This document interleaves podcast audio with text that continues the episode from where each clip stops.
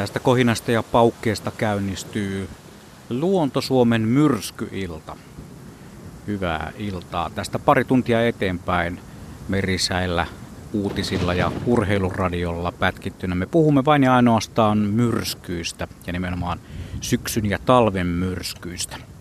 Minä olen Juha Plumperi ja meidän varsinainen myrskyryhmämme on Espoon Haukilahden rannassa.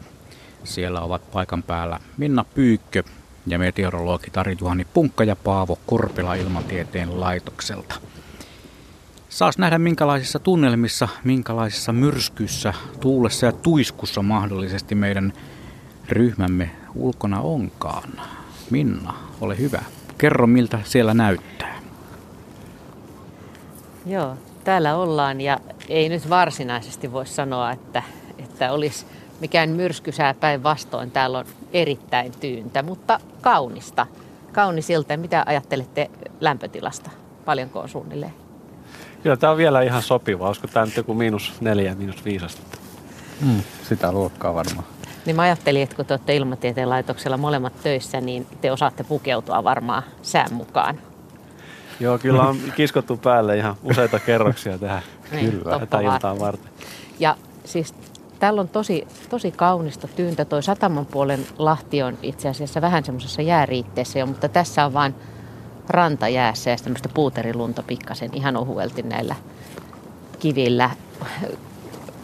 Talviuimareiden koppi hohtaa tuossa vasemmalla puolella. Siellä kävi äsken jotkut uimassa ja se vähän aikaa loistaa se valo. Se on aika jännän näköinen pimeällä, pimeällä merellä, kun tuommoinen koppi tuossa laiturin päässä loistaa siellä. Ja sitten nämä tähdet meidän yläpuolella. Mitä sä, Paavo, sä oot harrastanut tähtiä, niin mitä sä näet?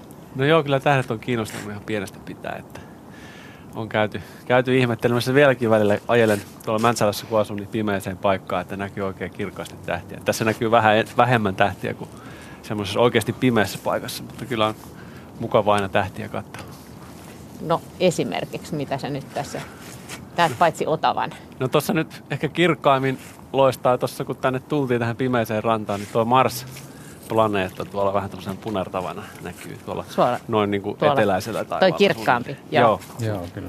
Tässä meidän edessä on Miessaaren selkä ja tuolla toi Miessaari sitten. Ja ilmeisesti punainen valo tuolla vasemmalla on Harmajan majakka, joka sieltä välillä hohtaa. Mutta tässä suoraan siis yläpuolelle, kun tonne Miessaaren suuntaan katsoo, niin se olisi se Mars. Joo, kyllä.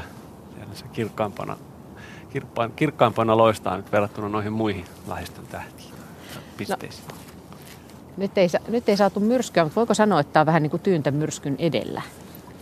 Mitä on tulevaisuudessa tulossa? Joo, joo, kyllä. Tämä, mä tuli tämmönen, miten se nyt sanoisi, sivuosuma. Joo. Että aika läheltä piti, että tuulet voimistuu. Nyt varmaan eletään aikalaista heikkotuulista hetkeä, kun vähitellen rupeaa sitten etelä- ja lounaan väliset tuulet tuossa voimistumaan. Ihan lähipäivinä itse asiassa, eikö niin? Joo, kyllä tässä huomenna jo huomattavan tuulista verrattuna tähän lähtötilanteeseen nyt, missä tällä hetkellä ollaan. Joo. Mutta vaikka täällä on näin tyyntä, niin myrskytarinoissa kuitenkin liikutaan tämän lähetyksen aikana ja meille voi soittaa ja kertoa myrskytarinoita ja kysyä myrskystä. Miten, miten myrsky itse asiassa määritellään? Minkälaisia kysymyksiä te haluatte ottaa vastaan? Niin, no tietysti jos ajattelee tätä vuoden aikaa, niin tietysti nämä syksy- ja talven myrskyt on, on toki mielenkiintoisia ja ajankohtaisia näin, mutta, mutta tietysti niin kuin monesti on käynyt, niin sitten siellä mennään tietysti niihin kesän rajuilmoihin ja, mm. ja kesän rajuihin ilmiöihin. Että kyllä nekin tietysti tähän sopii, mutta noin niin ajan, ajankohdan kannalta tietysti tämä syksy ja talvi olisi, olisi tietysti mielenkiintoista. Ja mikä ettei vaikka jotain lumipyryjä ja vaikka nyt tykkylunta ja jäätävää sadetta ja mitään kaikkea. Kaikki, kaikki tuota. nämä ihanuudet me voidaan kuvitella nyt tänne. Mutta siis niin tässä on syynsä, että miksi tämä lähetys tehdään tässä syksyllä, koska eikö se ole niin, että syksyllä usein on myrskysäitä? Kyllä joo. Tuossa Mist, just, Mistä se johtuu?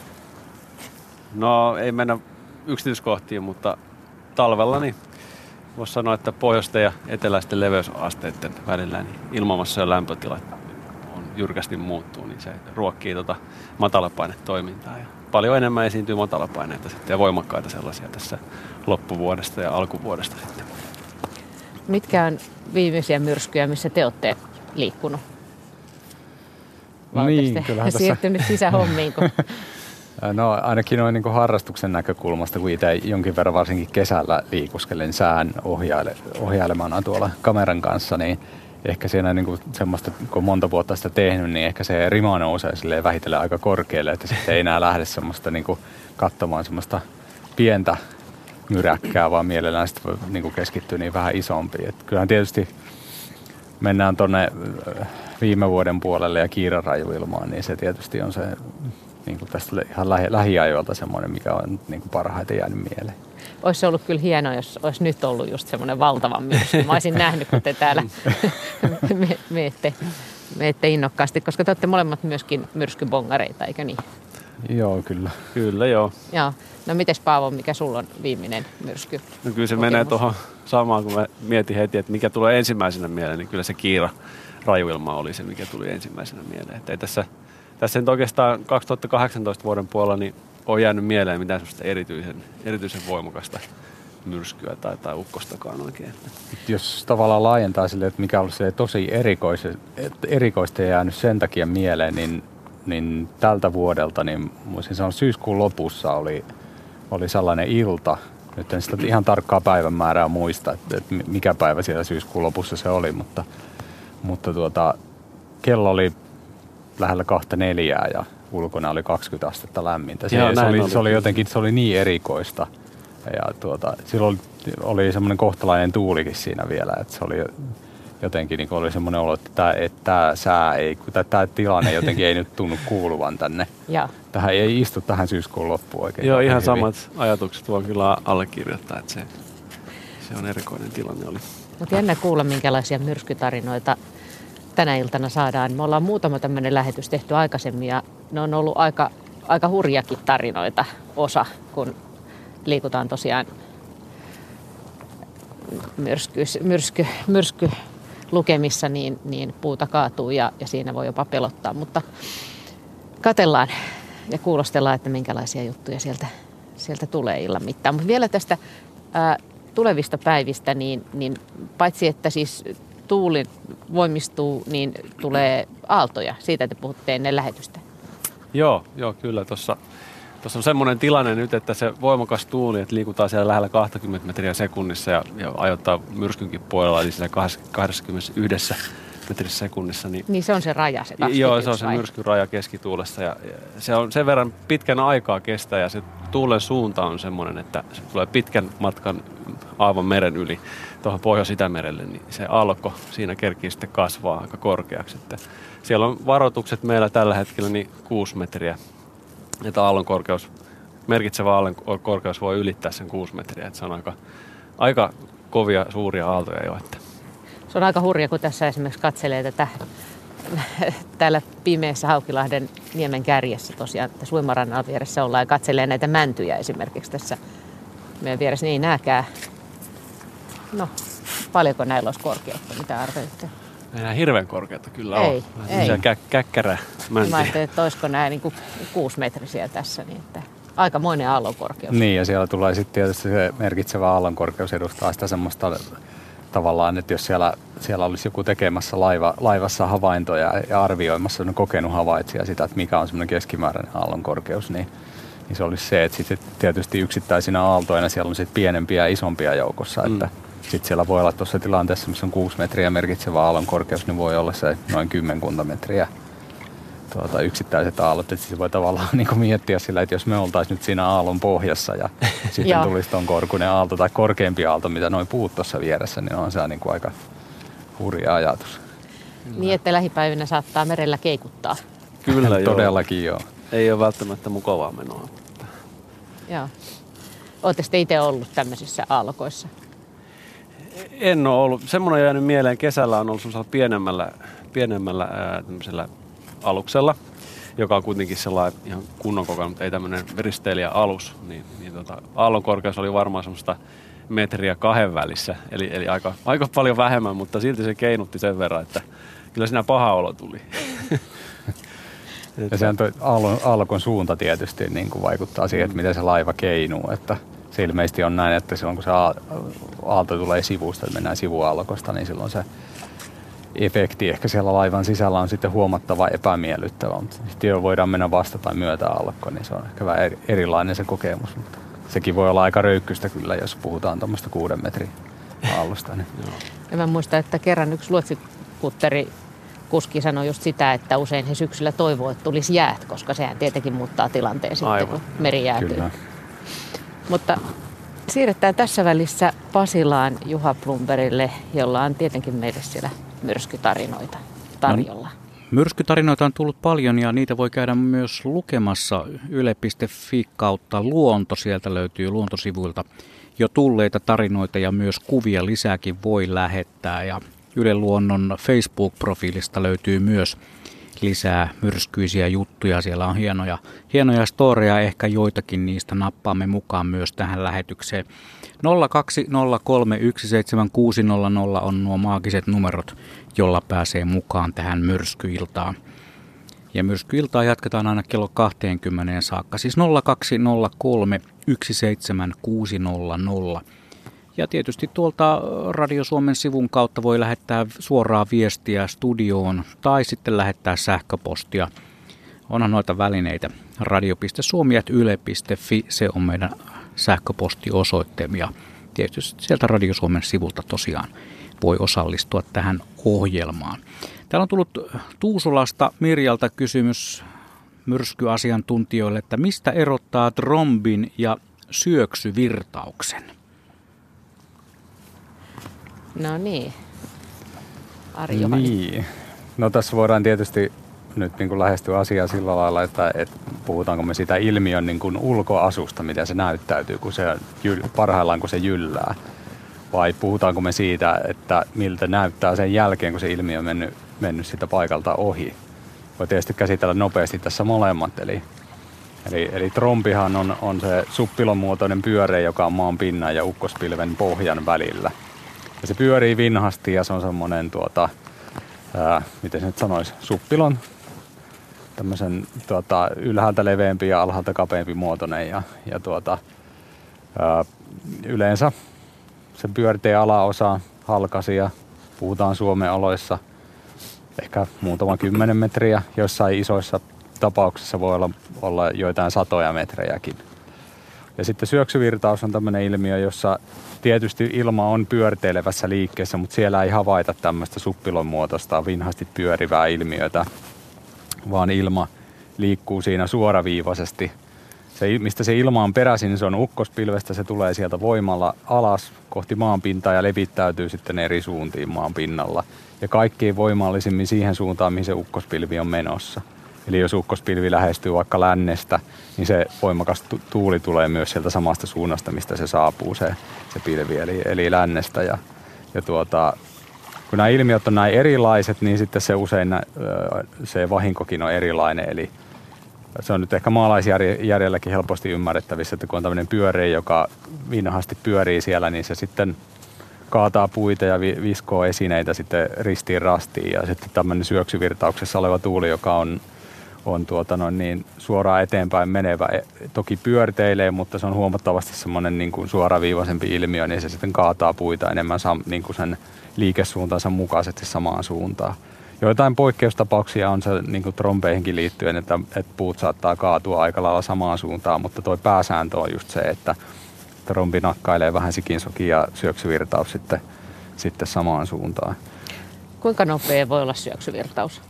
No tuota, sanotaan, että, että no syöksyvirtaus on siis voimakas ukkospuuska ja oikeastaan niin kuin jos puhutaan ukkospilvien aiheuttamasta puuskasuudesta, niin valtaosa siitä on aika heikkoa. Se on semmoista niin kuin hattupäästä tyyppistä tuulta, että, että tuota, jos sattuu olemaan lippis päässä, niin se, vie, niin kuin, se tuota, ukkospuuska vie sen. Mutta sitten jos puhutaan just tämmöisestä, että rupeaa metsää kaatumaan, niin sitten puhutaan tuulennopeuksista, jotka on niin kuin 30 metriä sekunnissa, vähän yli 100 kilsaa tunnissa. Ää, tai sitten joissain tapauksissa voi olla jopa 50 metriä sekunnissa, joka sitten tarkoittaa sitä, että siinä kyllä aika lailla metsä tuhoutuu täydellisesti. Et niitäkin on kyllä nähty Suomessa, mutta se on aika lailla harvinaista. Mutta kuinka nopeasti semmoinen tulee? Tehtikö siinä niin kuin lähteä kotiin, jos on no marjametsässä? Tai... No se oma, omaa kokemustakin näistä jonkun verran on. En onneksi ole joutunut semmoiseen 50 metriä sekunnissa tota, myräkkään. Se niin. voisi olla kyllä huomattavan tota, pelottavakin kokemus, mutta tuota, ää, nämä tilanteet, missä tulee näitä voimakkaita syöksyvirtauksia, on usein semmoinen, että et, et ilmassa on tietynlaista sameutta, siinä on paljon kosteutta ja se uhkaavan näköinen pilvi tulee vasta ihan viime hetkellä näkyviin sieltä horisontista. Mä oon monta kertaa ollut todistamassa sen jossain pellon laidassa. Ja sitten kun sä näet sen hyökkäävän näköisen pilven, jota niin kun, kun sä katot sinne, niin tekee mieli ruveta juoksemaan karkuun, niin sulla on vaan muutamia minuutteja aikaa siinä. Se on varmaan just sen verran, että jos, jos tuota, huomaat sen, niin kerkeet ehkä tyyli ajamaan autoa vähän sen silleen niin kaatuvien puitten alta pois ja sitten itse suojautumaan jonnekin. Sitten se on jo kohdalla siinä. Siinä kun puhutaan muutamista minuuteista. No onko siinä jotain vinkkiä, mitä silloin kannattaa tehdä, mihin kannattaa mennä, jos se... No tietysti äh, ei koskaan nyt voi olla ihan varma, että miten kauan siihen kestää, kun se tulee siihen kohdalle. Niin ehkä se niin kuin ihmishengen suojelu on siinä se tärkein ja pitää se sääntö mielessä, että jos se pilvi tulee, kun se näkee mistä suunnasta se tulee, niin se tuuli tulee sieltä samasta suunnasta. Eli silloin voi ottaa huomioon sen, että jos on vaikka jossain ympäristössä, jossa on puita, niin asettuu sillä lailla, että sieltä suunnasta, mistä pilvi tulee, niin ei ole välittömästi puita kaatumassa siinä. Aivan. Et se voi olla huomattavan kammottava se kokemus, sit kun rupeaa vettä tulemaan vaaka suoraan, näkyvyys on niin kuin 10-20 metriä, mutta sieltä ei tuu sitten puita niskaan. Et ihminen kestää kyllä sen tuulen ihan hyvin, että se, että jos saat tuulessa, joka on 30-40 metriä sekunnissa, niin se on kyllä pelottava kokemus, mutta tuota, siitä selviää kyllä. Niin. Ehkä tähän voisi nostaa esiin vielä semmoisen ennalta varautumisen, että se mitä minä ja Arjuhanikin tehnyt työksensä tätä varottamista tuolla ilmoitetelaitoksella, niin julkaistaan varoituksia, mitkä kertoo etukäteen sitten tämmöisiä ilmiöitä voi esiintyä. Joten jos sitten esimerkiksi lähtee purjehtimaan tai marjametsään tai muuten säälle alttiiseen toimintaan, niin se on niin kuin hyvä tiedostaa se, että sinä päivänä on tämmöinen riski olemassa. Toki sitä ei voida tarkkaan sanoa, että tuleeko se just kohdalle, mutta sitten kun alkaa näkyä uhkaavaa pilveä tai jurinaa kuulua, niin sitten pitäisi toimia. Niin, eli se on just teidän työtä, että yritätte ennakoida, että mitä, mitä on mahdollisesti tulossa ja milloin Joo, tulee. Tota... Tarkat paikat, että mihin semmoinen puita kaatava tuuli iskee, niin sitä ei niin kuin edeltävänä päivänä pysty, pysty niin kuin tyylin korttelin tai kylän tarkkuudella ennustamaan, mutta ne olosuhteet, mitkä on suosiolliset tämmöiselle, niin ne me pystytään kyllä niin bongaamaan ja pystytään edellisenä päivänä, niin kuin Vauva tuossa kuvasi, niin tuota, pystytään niin kuin nostamaan ikään kuin lippu ylös tai sytyttämään lampu. Että nyt kannattaa olla seuraava, seuraavana päivänä tarkkana. Täällä on samaan aikaan Espoon meripelastajien veneen kunnostusta ja veneen siirtoa, siirtoa tapahtuu. Ja täällä on paikalla Heikki Vikman, sä oot, sä oot kuullut Espoon meripelastajiin. Ja tota, onko sulla myrskykokemuksia? Kiitos, pääsin tänne näin. Tota on, on sellainen tuli mieleen tuossa vuodelta 2002. Ehkä sellainen yksi syy, minkä takia mä oon tämän vapaaehtoisen harrastuksen aloittanut sitten sen jälkeen, niin 2002 juhannusaatto Sipoo. Oltiin silloin kaverin sellaisella 9-metrisellä avoveneellä aika vauhdikkaalla liikkeellä. Ei ollut sellainen Amerikan vene, vaan sellainen makkaravene. Ja tota, sitten oltiin ihan saaresta tulossa, tulossa sieltä, kun se tuuli rupesi siinä nousemaan. Meillä ei niin sen tuulen puolesta ei ollut minkäänlaista hätää, haittaa siitä sen verran tukeva vene, mutta sitten kaverit päätti sitten oikasta hieman väylää. Se on tämä klassinen, mitä sitten käy, niin sitten kävi klonk. Ja hiljaisuus liuutaan. Meiltä oli lähtenyt veneestä vetolaite irti, eli olimme täysin niin kuin ohjailukyvyttömiä siinä niin nousevassa myrskytuulessa. Ja sillä tavalla onni onnettomuus oli se, että meillä oli aika niin kuin veneilykokemusta paljon siinä porukassa sille, että tiedettiin heti, että nyt pitää tehdä hätäankkurointi sitten tässä näin. Saatiin ankkuri pitämään just silleen, että kun keulasta se laskettiin, eli keula tuuleen tietysti, niin sitten perästä oli sellainen 10 metriä saaren rantaa, johon sitten aallot rupesi lyömään aika raivokkaasti. Ja sitten saatiin, tota, kaveri tuli hakemaan meidät sitä pois, että silleen niin kuin selvittiin omin avuin tästä hommasta. Mulle... Aika hurjan kuulonen. Joo, mielenkiintoinen tarina. sellainen läheltä piti tilanne. Mutta vissiin tässä tota, aikaisemmin juteltiin tästä tota, Ilmatieteen laitoksen kanssa tästä, tästä saattaisi omasta myrskystä olla vissiin vähän toisenlainen kokemus myös. Joo, kyllä. Tämä on, tuota, Sä oot samassa myrskyssä ollut vai? Kyllä, Arja-Juhani? siis to, to, toisenlainen näkökulma. Olin, olin itse tuota, aloittelemassa tota, töitä tuossa niin kuin varoitustoiminnan piirissä ja ensimmäinen kesä töissä sääpäivystyksessä ja tietysti nyt vielä niin kuin kesän alkupuoli, että ei ollut edes siinä niin kuin taustalla semmoista, että siinä oltaisiin niin kuin sitä kesää jo kateltu vähän aikaa ja totuteltu, että se tuli kesän alkupuolella ja se oli kyllä huomattava hämmentävä tilanne, koska tuota, ihmeteltiin niitä ennusteita, kun niitä siinä silloinkin jo 2002, niin niitä oli kuitenkin tarjolla sille useampia eri ennustemalleja ja sitten se valikoima, mitä siinä oli sitten, niin oli just siellä heikosta päästä löytyi 5 metriä sekunnissa Suomenlahden tuuliennuste ja sitten siellä toisessa päässä oli sitä niin kuin aika lähellä sitä, mikä oli se toteuma. Se toteuma taisi mennä pikkusen yli kaikista, mitä oli, oli niin kuin tarjolla kaikista vaihtoehdoista. Ja siinä sitten huulipyöreinä vähän, että onko tämä nyt tämä työ tämmöistä aina.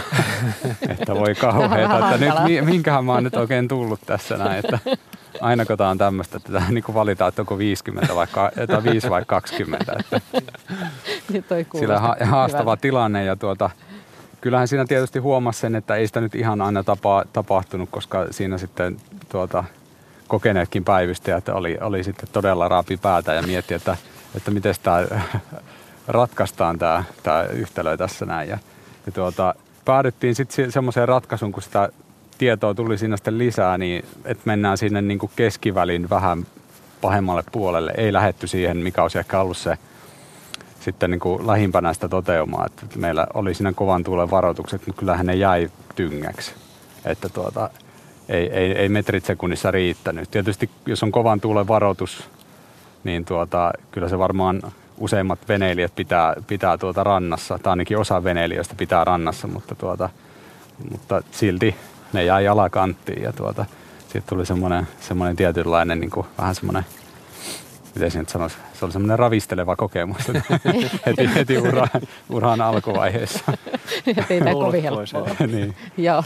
No mutta mitä, Heikki, sä, tämä johti sut sitten Espoon meripelastajia vai? No se on ollut sellainen yksi, yksi lähtötekijä. Mä oon itse ollut, ollut tuossa tämän sama, saman veden äärellä asunut oikeastaan tuossa vähän Helsi- Helsingin puolella lapsuuden viettänyt ja sille meri on ollut, ollut hirveän lähellä ja läsnä ja ylipäänsä vesi, että sitten meillä on mökkeillyt tuolla Ahvenanmaalla, niin sielläkin sitten on myrsky, jos toinenkin tullut koettua ja sielläkin sellainen ehkä kaiken, kaikkinen tärähteneisyys johtuu siitä, että noin ehkä seitsemänvuotiaana, saattoi olla viisivuotiaana, oli, oli tällainen myrsky elokuussa. Oltiin saaressa siellä vanhempien kanssa, sitten piti lähteä pois ja siellä oli sellainen pieni perämoottoriprutku, millä ei ollut minkäänlaista asiaa sinne siihen keliin, mutta piti päästä pois, koska lauttoja kulkee sen verran harvoin. Sieltä ei siihen maailman aikaan tultu noin vaan pois ja sitten tota, paikallinen kalastaja sitten tuli, tuli tota isolla fiskarilla hakemaan meitä saaresta pois, ja mut sitten pikkupoikana laitettiin sinne fiskarin sisälle, sinne koppiin odottamaan, että vanhemmat saa sitten tavarat veneeseen ja näin. Ja tota, siinä sen kopin katolla oli sellainen painava puinen kattoluukku, Oho, joka joo. sitten tuulen voimasta tärähti mun päähän. Eli lensi, kun mulla oli pää ulkona sitä luukusta, niin se lävähti päälle. Et si- siinä, siinä on saattanut olla sitten varmaan se tuuli on ihan, niin kuin, ihan rapsakoissa lukemissa, että sellainen painava puinen luukku tulee sieltä, niin kuin, kun se on lappeeltaan sitä, sitä tuota kopin kattoa vasten, niin se ei vissiin sieltä ihan helposti lähde. Tämähän on tosiaan nämä kaikki seurausvaikutukset, yllättävät asiat, niin kuin mitä nämä myrskyt vaikuttaa. Että ei sinänsä pelkästään se, se tuuli, vaan just se kaikki, mitä se lennättää ja paiskoo ja niin edespäin. Kyllä, ja mitä se aiheuttaa sitten ihmisille sellaisia niin kuin ihan käytännön asioita, niin kuin tuolla, tuolla saaristossa on se, että jos sulla ei, ei ole riittävästi juomaa ja muonaa, niin siellähän olet sitten ongelmissa hyvin nopeasti, jos, jos kestää tuuli pitkään. Mutta sitten taas niin kuin meripelastuksen näkökulmasta sanotaan myrskytuuli on sellainen, että silloin on kaikkien parempi pysyä satamassa ja tarkistaa kö- köydet ja veneiden kiinnitykset, ettei niissä ole mitään ongelmia. Niin kuin nyt tässä tyyntä myrskyn edellä, että katsotaan minkälaista huomenna täällä on. Mä tässä Niin. rantaa tässä iltapäivällä kattelin rannassa vähän siihen malliin, että tässä on muutamat veneet on sellaiset, että olisi syytä käydä katsomassa kiinnitykset, kun on noiden jäitten takia viety tuonne ulkolaituriin, niin se ei olekaan enää sitten suojainen paikka siinä kohtaa, kun lounasta rupeaa tuuleen 17 metriä sekunnissa, niin siellä on köydet kovilla, mutta sellainen kova tuuli on meille hyvää, hyvää niin kuin harjoittelupaikkaa. Tänä kesänäkin oli, oli niitä kovatuulisia päiviä, niin mä lähdin silloin miehistön kanssa tuonne ulos, ulos tuonne Suomenlahdelle keskelle ei mitään ja kahdeksikkoa harjoittelijat sinne ruoriin ja katsomaan, että miten tämä vene oikeasti käyttäytyy kelissä. Et, et sitten kun tulee se, mihelletään pilliä ja joudutaan lähteä tehtävälle, niin sitten osataan toimia siellä oikea kunnolla ja turvallisesti. Niin Espoon meripelastajilla on tässä tämmöinen tukikohta ja tämä on vanha yhdistys eli 50 vuotta ja tämä siis koostuu vapaaehtoisista, eikö niin? Jotka Joo. haluaa olla tässä mukana. Joo, täysin vapaaehtoisia ollaan täällä Espoossa. Sitten me ollaan yksi, yksi pieni osa Suomen meripelastusseuraa 60 yhdistystä asemaa Inarista Hankoon sillä välillä järvellä ja merellä toimitaan ja kaikki ollaan vapaaehtoisia sitten nämä miestojäsenet täällä. Että. Me päästetään sut veneen jatkamaan sen teidän veneen parissa. Onko se myrskykelpoinen hyvin? Kyllä sitä on koettu. Kyllä se ihan hyvin, hyvin siellä pärjää. Sitten tietysti tulee se kysymys, että voiko siellä kovassa myrskyssä oikeasti veneellä pelastaa toisesta veneessä, toisesta niin kuin veneessä olevaa niin se on, se on sitten haasteellisempi, haasteellisempi homma, että se on enemmän myrskyllä sitten mieluummin helikopterihommia, niin se on vähän turvallisempaa puuhaa sitten. Meillä on puhelu tulossa, mutta onko teillä siis ollut tämmöisiä myrskypelastuksia? Usein onneksi ei ilmeisesti. Niin no, pitää sanoa, että meillä on Espoossa niin hyvin, hyvin tota valistettuja veneilijöitä ja valistuneita veneilijöitä, että tota, onneksi aika vähän. Mutta sellaisia sitten sit saattaa just myrskyssä lähteä, lähteä joku vene ajelehtimaan tyhjänä köysien köystä lähtenyt irti ja lähtenyt tonne noin. Niin sellaista aiheuttaa aina tykytyksiä tällainen tyhjän veneen löytäminen, kun siinä mm. käy sitten mielessä, että missä sitten se veneen kuljettaja on ollut, ollut tai onko ollut. Ja aika suuria juttuja sellaisia mm. siinä. Joo. Mutta nyt käsittääkseni meillä on puhelu. Näinhän meillä on. Me yhdistämme Kokkolaan. Kokkolassa puhelilangalla on Nanni. Terve. Terve. Kiva, kun maltoit omaa vuoroasi odottaa. Sinulla on myrskyyn liittyvä joku tarina. Ole hyvä, kerro. Joo, meidän kylän naiset lähtivät Selefteoon. Ja se oli mukava se menomatka ja siellä mesimaria likööriä maisteltiin ja se oli kiva elämys se ruotsinpuolinen Pohjanmaa, pohjoiskaupunki. Ja, mutta meno taas takaisin palomatkalla. Me jouduttiin semmoisen myrskyn kouriin, että 18 metriä sekunnissa. Ja tota, mä en pelännyt yhtään, eikä mulle tullut merisairautta. Ja minä halusin oikein kohdata myrskyn ja mä menin sinne kannelle. Ja se myrsky vyöry siellä vaatuvaisina laineina – ja oli ilta, että se lisäsi vielä sitä meren tummuutta. Mutta sitten yksi nais, naisista, niin hän katsoi minua aivan ihmeessä, että mitä ihmettä se menee tuonne myrskyä vastaan. Ja en mä siitä välittänyt, mutta se oli kyllä niin kauhea myrsky, että kyllä siinä moni, monen naisen housut kastu. Se oli niin kovaa menua. Mites kävi Nanni sinulle itsellesi? Mitenkä? Kastuitko? Kastuitko? En, en alamäistä. niin. en, en, en kastunut. Se roiski kyllä, se oli pieni paatti, semmoinen potnia. Mm. Että se mua huolestutti, että voi hyvänen aika. Että se oli myrskyn kourissa tämä pieni laiva, joka pääsi sitten onnellisesti Kokkolaan, että meille mitenkään käynyt. No sepä hieno lopputulema sitten tälle, tälle tarinalle ja seikkailulle. Joo. Kiitoksia soitosta Nanni ja mukavaa illanjatkoa. Tuleeko se nauhalle? Tämä tuli suorana ulos radiosta. Voi hyvä Joo, tämä, kyllä tämmöstä, ne, tämä, niistä on, tuota, siitä on niin kauan, että 40 vuotta, että niistä on tuo, varmaan tuota, muuttaneet jo tuonne pilvereunalle. Hmm. Niin tuota, Kyllä niitä tuttuja varmaan siellä on vielä. Kyllä varmasti on. Radio Suomea kuuntelee kaikki. Kiitoksia Nanni. Joo, hei hei. Hei vaan. Meillä on myös Pekka odottamassa tuossa omaa, omaa vuoroa. Me otamme Pekan ihan hetken kuluttua muistuta näistä yhteystiedoista, eli 0203 17600 on meidän puhelinnumeromme. Ja Radio Suomen sähköpostiin on tullut myös paljon viestejä radio.suomi.yle.fi.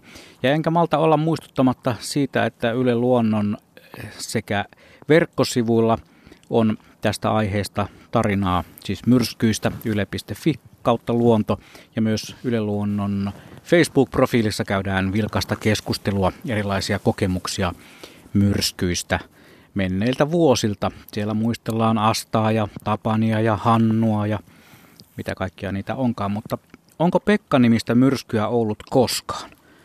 Etelä-Karjalasta on Pekka nyt puhelimessa. No, Terve. morjesta vaan.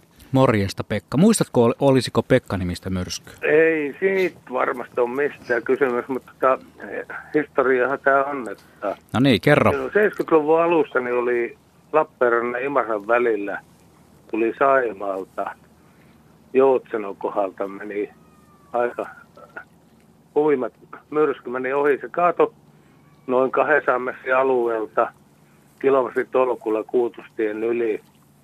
Niin se alkoi viivottimella veetty ilmavalokuvasta. Katsottu, niin kaikki puut nuria. Jopa puhelintolpat ja sähkötolpat. Ne siihen aikaan oli tolppia, ei mitään rauta, rautajuttuja. Niin tota, Mm. kaikki meni nuri.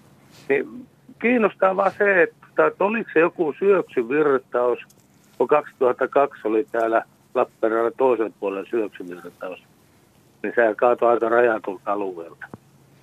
Niin se, tunteeko nämä asiantuntijat kyseisen myrskyn vai oliko ne ehkä silloin vielä syntynytkään? Tämäpä hyvä kysymys. Heitetään, heitetään sinne Espoon Haukilahden rantaan pohdittavaksi. Olitteko mahdollisesti silloin vielä niin sanotusti pilke silmäkulmassa? Joku my- nimihän myrskyllä oli silloin. Mites on? No niin. No minua ei vielä silloin ollut, eikä tainnut olla pilkettäkään vielä, mutta tuota, jos siellä oli, niin kuin sanoit, niin viivottimella ikään kuin piirretty alue kartalta, sanoitko, että 200 metrin levyyde, leveydeltä, niin kyllä se viittasi sitten tämmöiseen trombiin, joka on sitten kulkenut siinä hyvän matkaa. Että. Onko nämä myrskyt yleensä tallessa kaikki tämmöiset tiedot trombeista esimerkiksi? No, niitä on historian? koottu, mutta mä luulen, että mitä pidemmälle historiaa mennään, niin se, se siellä on kyllä aukkoja tiedossa sitten myös. Että kyllä niitä nykyään, nykyään pistetään ihan järjestään ylös ja kerätään havaintoja muun muassa kaikilta kansalaisilta tuon meidän sääapplikaation avulla. Niin, että jos sieltä muistaa sitä- jonkun myrskyn, koska ihmisethän hirveän hyvin muistaa näitä myrskyjä yleensä. Onhan Kyllä, nämä joo. muistuttavia tapahtumia, niin voi, voi periaatteessa katsoa, että minä vuonna se oli ja mikä se mahdollisesti oli. Kyllä joo, kaikki, mikä ettei niitä vanhojakin voi laittaa, että jos niistä varsinkin on vähän tarkempaa tietoa niin kuin päivästä ja, ja näin. Mutta sitten jos, jos ei tiedä yhtään, että, että minä kuukautena oli tai näin, niin sitten se menee kyllä aika hankalaksi sitten dokumentoida sitä sitten tarkasti. Joo, Näin. näistähän on tuota, kerä, kerätty rakeista, isoista rakeista ja tuota, trombeista vähän semmoista perusteellisempaa tota, rekordia ja tilastoa. Et aika pitkälle taaksepäin on päästy joidenkin tapausten osalta, mutta just niin kuin Paavo sanoi, niin kyllähän se käy sitten harvemmaksi. Ja vanhoista tapauksista vaan ehkä tallessa ne, jotka on ollut kaikkein voimakkaimpia ja niin kuin aiheuttanut eniten ehkä vahinkoja huomioon. No tuolla Facebook-sivuilla, kun ihmiset muistelee näitä viimeaikaisia myrskyjä, niin Asta nousee aika isoksi. Se oli tietysti myöskin loma-aikaan ja kesällä, eikö niin? Kyllä Joo. Arivahdilla taitaa olla ihan omakohtaista kokemusta. Aha. Tähän, No no niin. Tämä on näköjään tämmöinen lähetys, missä käydään kaikki, käydään kaikki haastavat. Joo, tämä onkin semmoinen lähetys nyt, joo. joo. Joo, satuin olemaan, olemaan päivystysvuorossa niin kuin noihin aikoihin myös. Ja tuota, se oli hyvin erikoinen, erikoinen tilanne. Se oikeastaan erikoinen tilanne jo melkein näin Euroopan mittakaavassakin ajateltuna. Että meillä todella harvoin käy niin, että tuommoinen ilmiö kehittyy niin kuin yön yli. Että semmoinen, mitä oli, oli vaikka 2002 vuonna untorajuilma, esiintyi iltapäivällä illan aikana, niin se on ehkä se tyypillinen tarina, mutta sitten toi Astan tyyppinen, joka, joka Suomen ylitti välillä 00-04 niin hyvin, tai 05, niin hyvin, hyvin erikoinen. Ja tota, niitä ei nyt Euroopassakaan niin kuin ihan hirveästi tämmöisiä tapauksia tunneta, että, että tämmöinen voimakas ukkospilvi rykelmä menee, menee tuota pitkä, satoja kilometrejä ja sitten tekee siinä matkallaan niin ihan järjestelmällisesti niin kuin tosi pahaa vahinkoa. Ja t- tässä oli kyse nimenomaan niin syöksyvirtauksista, eli näistä äärimmäisen voimakkaista ukkospuuskista. No, tiesit, pystyttekö te etukäteen ennustamaan sen, että, että tämmöinen siitä tulee vai No tuohan oikeastaan, niin kuin jos ajatellaan, nyt jos pelataan siihen tähän juhannusmyrskytilanteeseen, niin. tietyllä tavalla vielä haastavampi, koska tässä puhutaan semmoista ilmiöstä, joka kehittyy äkillisesti ja usein vielä kuolee äkillisesti ja on sitten vielä niin kuin alueellisesti melko lailla rajattu. Ja nyt oli vielä nämä mausteet, että tämä oli niin kuin semmoinen tapaus, mikä niin kuin, olisi kyllä ihan mielenkiintoista saada jotenkin selvitettyä se, että onko tämmöisiä yöllisiä tilanteita ollut kuinka paljon. Että, että tämä on niin kuin tavallaan niin ulkona semmoisesta, mitä yleensä on totuttu näkemään, että se todella pahasti haastaa, haastaa sääpäivystä. Ja, ja tuota, kyllä meillä silloin oli, oli tuota lampussa valo ja lippu oli ylhäällä, että nyt on niin semmoinen tilanne, että, että tuota, ainekset on kohdallaan, mutta mä vähän veikkaan, että tässä kävi sama, sama juttu, että kukaan ei ihan ajatellut, että se on noin raju. Kyllä nähtiin, että siinä on niin ainekset pahaan tilanteeseen, mutta että se olisi noin raju. Ja sitten just niinä tunteina, jolla yleensä on kaikkein vähiten aktiviteettia. Joo. Niin, toi ei voi kuitenkaan varmasti tietää. Tuleeko ei, teille ei paljon voi. sitä, että ihmiset niin soittelee, että miksi ette te kertonut, että näin käy? No semmoista palautetta tulee median tasolta jonkun verran, että jos me ollaan vaikka ennustettu, että nyt jossakin maan osassa tai maakunnissa esiintyy, niin sitten vähän niin kuin koko Suomi sitten kysyy, että no missä se nyt on että mi, mi, miksei se ole tässä mun takapihalla tai, tai, tai täällä meidän maakunnassa tai näin. Että nämä on paikallisia ilmiöitä, että tietysti suurin osa väestöstä niin ei sitä kohtaa, mutta sitten jossakin kohti se sitten osuu. Mutta noin, noin yölliset tilanteet on taas tosi vaikeita, että, että kyllähän meillä yöukkosia esiintyy. Ja niissä ei ole sinänsä mitään harvinaista, mutta se, että ne on noin vahinkoa aiheuttavia, niin se on, se on kyllä sitten huomattavasti harvinaisempi juttu. Erikoinen tapaus toi Asta. Ja nyt on taas puheluvuoro. Näin on. Sopivasti on taas puhelin soinut 0203 17600. Numerot on valinnut myös Aili. Terve Aili. No hei, mä laitan radion kiinni. No nimenomaan laita, ettei lähde vätvättämään. Niin. No niin, ole hyvä. Minkälaista tarinaa? Talvimyrskyistä tulee mieleeni tuossa yksi rouva puhu laivasta. Mä oon ollut 24 sekuntimetrin myrskyssä Ruotsin välillä, mutta tämä, mistä mä muistan mielestäni oikein päivänkin, oli 95 tammikuun 25. päivä. Mä oon Tikkurilassa asumassa ja Jokiniemessä oli työpaikka. Minä sieltä sitten lähdin käveleen kotiin päin ja totesin, että lunta tulee. Mutta kun ei ollut mitään räntää, että se oli vaan semmoinen inhottava vähän silmiin välillä sattu. No, minä kävelen sen verran pimeätä töistä lähteessä tai semmoista.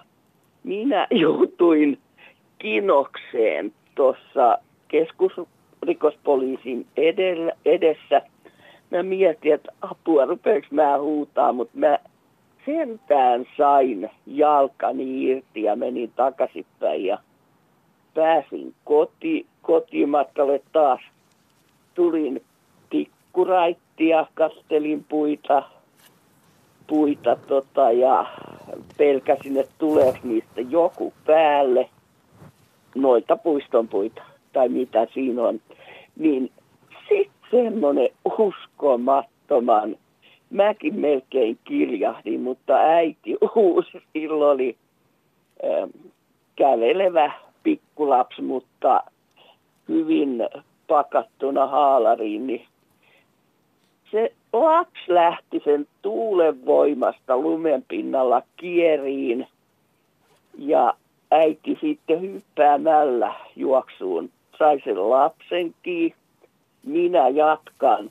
Hirveä rumina tulee ja Prisman peltikattoa kuoriutu alas, niin silloin, tai se ei tullut alas, se irtos. niin silloin mä tuumin, että nyt vaan kiireesti kotiin ja ovi kiinni. Ja kyllä mä radiosta kuulin, että tämä äh, niin uutisista havainnoi, havainnoitiin, mutta tämä oli kyllä sellainen, sellainen juttu, että vähän kauhistut. Mä jopa pelästyin siitä, kun on toinen jalka vähän huono, että mitä mä teen, kun mä en pääse kinoksesta ylös. Ne on hyvin tiukkoja. Mm, aika hurjaa tarinaa. Niin, ja ihan tavallisessa Vantaan kaupungissa. Nimenomaan. Ei se tarvitse aina olla missään Joo, erämaassa. Ei. No, mutta tämä mun tarina oli tämmöinen. Kiitoksia Aili soitosta. No niin, hei hei. Moi moi. Haluaako meidän Espoon Haukilahden rannassa päivystävä myrskyosastomme ottaa tähän kommenttia? Haluaa, haluaa ehdottomasti. Tämä oli hurja tarina, jossa lapsi, lapsi menee hankea pitkin ja, ja peltikatto kuoriutuu ja vaikka mitä. Joo, ja. hurja tarina. Kiitos tarinasta. Tässä kertomuksen aikana niin etsin tämmöisestä myrskyhistoria-dokumentista, mikä löytyy tuolta myrskyvaroitus.com-sivulta, niin sieltä löytyy tämmöinen maininta myrskystä, jonka nimi oli Visa 23.1. vuonna 1995. Täällä sanotaan tässä alkukappaleessa näin, että poikkeuksellisen voimakas talvimyrsky riepotteli eteläistä ja keskistä Suomea maanantai-aamusta alkaen. Ilmatieteen laitos antoi ylimääräisen myrskyvaroituksen – koska haluttiin säätilaan kiinnitettävän erityistä huomiota myrskyisen tuulen ja sakean lumipyryn vuoksi. Ja Joten se oli just tämä. Se oli, se oli varmaankin just tämä ja, ja tota, jouduit siis talvimyrsky Visan riepotukseen. Joo, kyllä hurjan kuulonen juttu kaiken kaikkiaan. Ja kaupunkialueella on vielä niin kuin erityinen huomio ehkä siihen, että – et varsinkin semmoisissa kortteleissa, joissa on korkeita taloja, niin tuuli kanavoituu, siis huomatta, voi kanavoitua, siis ikään kuin se ilmavirtaus puristuu sinne, sinne rakennusten väliin ja se, siinä saattaa olla talojen välissä todella voimakas tuuli. Ja, ja tuota, näistä, näistä löytyy, tuota, muistan nyt ainakin videoita, videoita YouTubessa nähneeni, niin tuota, esimerkiksi Tanskasta ja, ja Hollannista, jossa, jotka on Pohjanmeren rannikolla ja siellä on ollut tu- tuulia, jotka on ollut niin kuin luokkaa yli 40 metriä sekunnissa ja sitten kun se tuuli tulee siihen rantakaupunkiin ja kaupungissa on sitten korkeita taloja, niin siellä ihmiset konttaa siellä talojen välissä, kun ne ylittää, niin menee niin kuin talon seinustalta toiselle. Että näkee videolla, että siellä yrittää ihmiset mennä, mennä niin kuin pystyssä kävellä, nojata, mutta sitten yksi kerralla ne ihmiset luovuttaa ja lähtee sitten konttaamaan, että et, et ei pysy enää tuulessa pystyssä. Että kaupu- kaupunkialueella aiheutuu tämmöisiä tämmöisiä juttuja sitten. Kyllä, tässä on mielenkiintoinen, kun mä luin tätä juttua eteenpäin, niin täällä on ollut Hangon Tulliniemessä, missä meillä on ilmatieteen sääasema, niin siellä on mitattu 10 minuutin keskinopeudeksi 31 metriä sekunnissa. Se on ihan kunnioitettava lukema. Mikä se niin myrsky ja hirmumyrsky väli sitten on? No se hirmumyrsky on sit pitää olla jo se 33. 33. Yli, yli 32, niin sitten aletaan puhua hirmumyrskystä sitten. No kuinka, Lähellä ollaan oltu. kuinka isoja on niin Suomessa nämä, tai kuinka hurjaa on ollut nämä kovimmat lukevat kautta aikojen? Noita 31 mittauksia taitaa olla muutama kappale. Että noihin hirmumyrskymittauksiin, niin niitä on oikeastaan voisi sanoa, että vuosittain mittailla noilla Lapin tuntureilla – et, et siellä siellä tota esimerkiksi Saana ja Laukukero ja Rukatunturi ja mitä näitä mittauspaikkoja meillä on, niin tota hirmumyrskytuulta aina silloin tällä esiintyy talvella. Et se ei edes ole kovin harvinainen tuntureiden huipuilla. Onko tunturit ne paikat, missä eniten sitten tuulee Jos Suomessa? mittauksia katsotaan, niin kyllä, kyllä se näin, näin on. Mutta sitten tietysti nämä aika samoihin varmaan mennään sitten näissä syöksyvirtauksissa, jos ihan niistä pahimmista pahimmista puhutaan, että ollaan aika lailla siellä samoissa lukemissa, 50 metriä sekunnissa ja sitä, sitä luokkaa. Joo, kyllä. Tänään on Heini ja Kaislan päivä. Jos tänään olisi ollut myrsky, niin olisiko sitten tullut nimeksi Heini tai Kaisla? Nimetäänkö He, niin, niin, nimipäivä kalenterista, joo, joo. He, Heini. Joo, kyllä. Olisi sitten ollut. Asta ja Visa oli tässä nyt näitä joo. tunnetuimpia. Joo. Entä sitten mitkä on niinku semmoisia hyvin varhaisia hurjia myrskyjä? Onko semmoisia jotain tosi legendaarisia, joista puhutaan niin kuin vuosikymmenestä toiseen? Niin, mä en tiedä, nouseeko ne nyt välttämättä enää sitten sillä lailla. Niin. Sen ehkä, jälkeen, ehkä, kun ei ole enää kertoja, jotka niin. muistaisi ne. Että ne ei Kyllähän niitä löy- löytyy, löytyy vanhoja. Ainakin yksi tämmöinen rajuilmatapaus, josta on aika paljon dokumentaatio, niin muistaakseni vuodelta 1932. Ja tuota, siitä, siitä tuota, ainakin jossain, jossain on käytetty nimitystä Oitin, Oitin trombi todennäköisesti siinä tilanteessa on tapahtunut paljon muutakin kuin yksi trombi on esiintynyt, että siellä se on saattanut olla tämmöinen cocktail erilaisia voimakkaan ukkospilven aiheuttamia lieveilmiöitä, että, että siellä on todennäköisesti ollut niitä trombeja, mutta, mutta mahdollisesti syöksyvirtauksiakin. Että se, että tämä asia olisi liian yksinkertainen, niin ne voi esiintyä suhteellisen lähekkäin, nämä kaksi, kaksi erilaista ilmiötä. Tämä pyörivä suppilon muotoinen ilmiö ja sitten tämä suoraan eteenpäin rynnivä tuuli, niin voi olla, että ne on a- aika lähellä toisiaan. Joo. Varmaan tässä nyt viimeisin semmoinen oikein merkittävä raju laajalasta vahinkoa aiheuttanut on tämä Tapanin myrsky. Oliko se vuosi nyt Arjuhani muistaa sen tarkkaan, mikä se oliko se 2000? 2011. 2011 Ai sä oot semmoinen, että sä aina muistat nämä No vuodet. mä en hirveä... En, Vai en olit ole silloinkin töissä? en, Jatkuuko tämä? no, no, en ollut silloin Tapani, Tapani myrsky aikaan töissä, mutta muistan kyllä tilanteen, tilanteen oikein hyvin ja tuota, sen, että miten paljon se tavallaan aiheutti semmoista etukäteis, etukäteistoimintaa sitten meillä tuolla, tuolla tuota, sääpäivystyksessä. Nyt No jos mi- tavallaan piirtää sen viivan sieltä, kun tuossa puhuttiin siitä 2002 tilanteesta aikaisemmin ja piirtää viivan tähän päivään, niin hirveästi on, on kehittynyt monet asiat. Että, no ensinnäkin se, että meidän ymmärrys varsinkin näistä kesäisistä rajuilmoista, niin se on kasvanut ihan huomattavasti tässä 15-20 vuoden aikana tuota, aika paljon asioiden tutkimisen ka- kautta. Ja sitten toki niin meidän kä- käytössä olevat ennustevälineet on kehittynyt tosi paljon sääennustemallit on kehittynyt paljon ja niin poispäin. Ja sitten tietysti tiedotuskanavat myös. Ehkä ne niin kuin kaikkein hurjimmin, että meillä on nyt erilaisia nopeita kanavia tiedottaa. Meillä on seuraavaksi tulossa merisää, mutta ihan lyhyesti, oletteko te ollut, teettekö te merisääennustuksia, niitä joita kohta luetaan? Niin Kyllä vaan. te olette nyt just niitä jehuja siellä tulevankin ennustuksen takana, jota, joka kohta kuullaan. Ja sitten sen jälkeen me palataan taas tänne Haukilahden rantaan ja puhutaan myrskystä muutama minuutti ja sitten vielä seuraavan tunnin ajan. Yle. Radio Suomi. Minä olen Juha Plumperi täällä studion tyvenessä ja lämpimässä istuskelen, mutta Espoon Haukilahden rannassa on meidän myrskytiimimme. Siellä on meteorologit Ari-Juhani Punkka ja Paavo Korpela Ilmatieteen laitokselta ja Minna Pyykkö johtaa puhetta. Joo.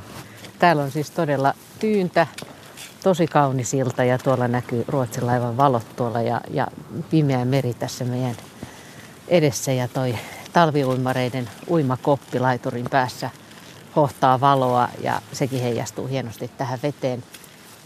Kaunis ilta, ei myrskyä ja sen sijaan täällä on aika kirpakka pakkanen.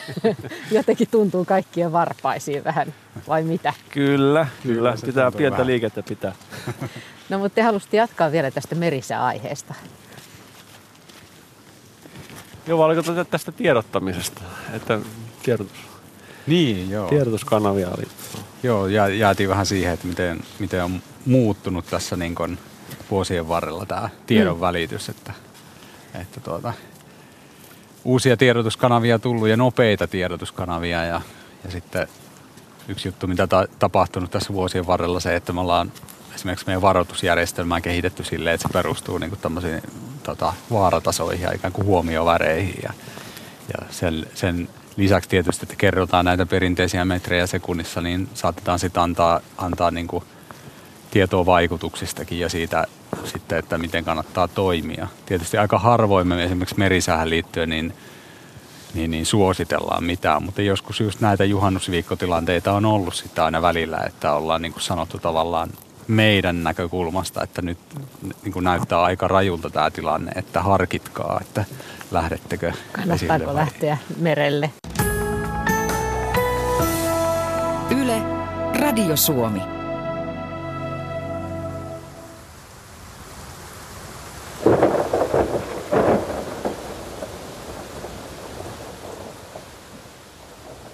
Urheilun päättyy päättyessä kello on 19.05 ja keskiviikkoiltaiseen tapaan Radio Suomessa liikutaan luontoasioissa.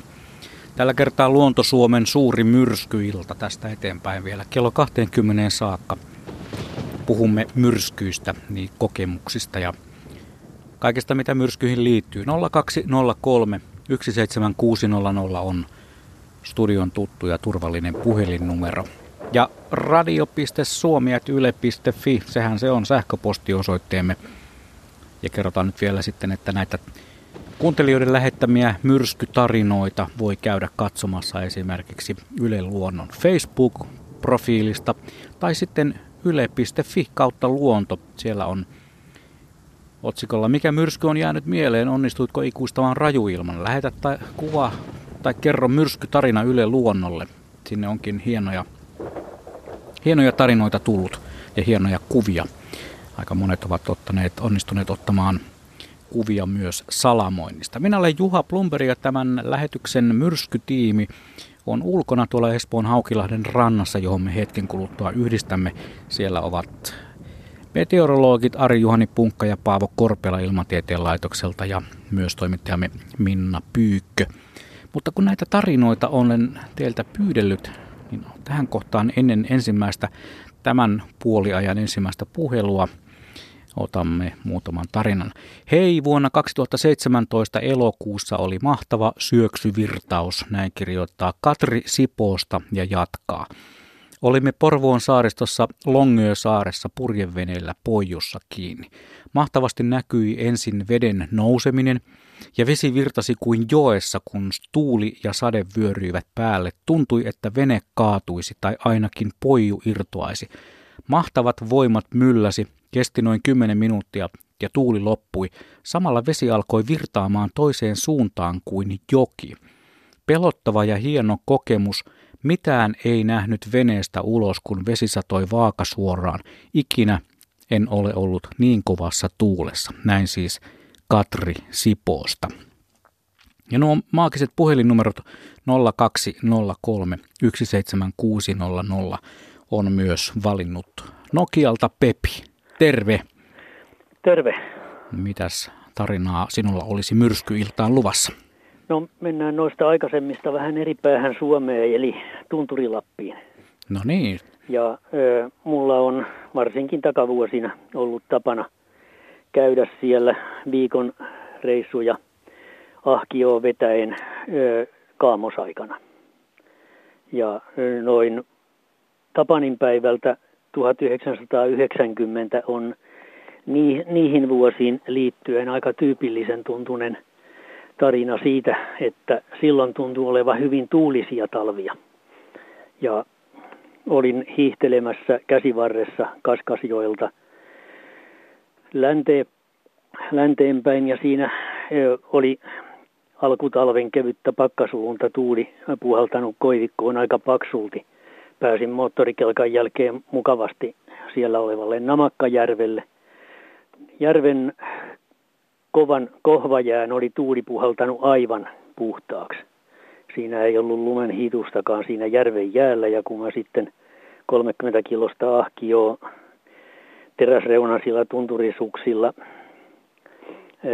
vetäen lähdin ylittämään sitä järveä, niin hiukan pääsi lipsahtaan siinä keskellä järveä niin, että tuuli tarttu ahkioon niin, että en saanut suksella pidettyä kiinni ja sitten ahkio vei miestä järven pohjoisrantaan asti takaperin niin, että rotisi. Okei, onko mitään arviota, mahtoiko tuulen nopeus olla kuinka paljon? No mun on hyvin vaikea noin maa-alueella mm. sitten niin pakkassäässä arvioida sitä, että mikä se itse tuulen nopeus oli, mutta kuitenkin, että 30 kilonen ahkio tempas tuulessa sillä tavalla, että menetin tasapainon ja siinä ei sitten siinä ei sitten niin selällään pää edellä ahkion perässä paljon jarrutellut. Alkoiko Pepi sulla pyöriä silmissä elokuva nimeltä Tuulen viemään? No ei, ei nyt aivan. Se matka oli kuitenkin aika ly- lyhyt, että siinä ei montaa sataa metriä siihen rantaan ollut. Että ja no se, mä siitä sitten hakeuduin heti seuraavaan katolliseen paikkaan, joka oli Namakkajärven länsipäässä oleva vanha tupa, joka ei ollut, tai oli ehkä silloin vielä nimellisesti autiotupa, mutta siellä löytyi sitten yksi kalikka ja rikkinäinen kamina, jolla sain sen verran lämpöä, että jatkoin matkaa vasta aamulla. Ja mm. Aamulla siihen poikkesi poromies, joka oli moottorikelkalla matkalla pohjosta kohti omalle kämpällensä. Ja en ollut kerinnyt sitten. Hän ihmetteli, että meinaanko siihen keliin lähtee edelleen jatkaa matkaani. Ja noin sitten en ollut vielä ehtinyt kämpän pihaa pitemmälle, kun hän tuli sieltä muutaman minuutin päästä takaisin sieltä ylempää ja totesi, että ei siellä voi ajaa, menen kotio. No, no mitä sä teit sitten? Lähdin siitä sitten kohti Purasjoen autiotupaa hmm. koivikkoa pitkin. Kuitenkin seikkailu päättyi onnellisesti. Oletko, oletko sen jälkeen noin koviin olosuhteisiin joutunut missään?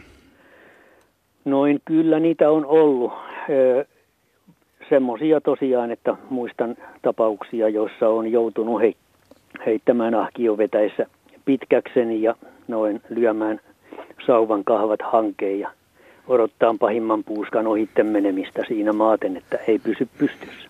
No niin, hyvä. Kiitoksia. Tämä oli ja, aika, myös aika joo. huima tarina.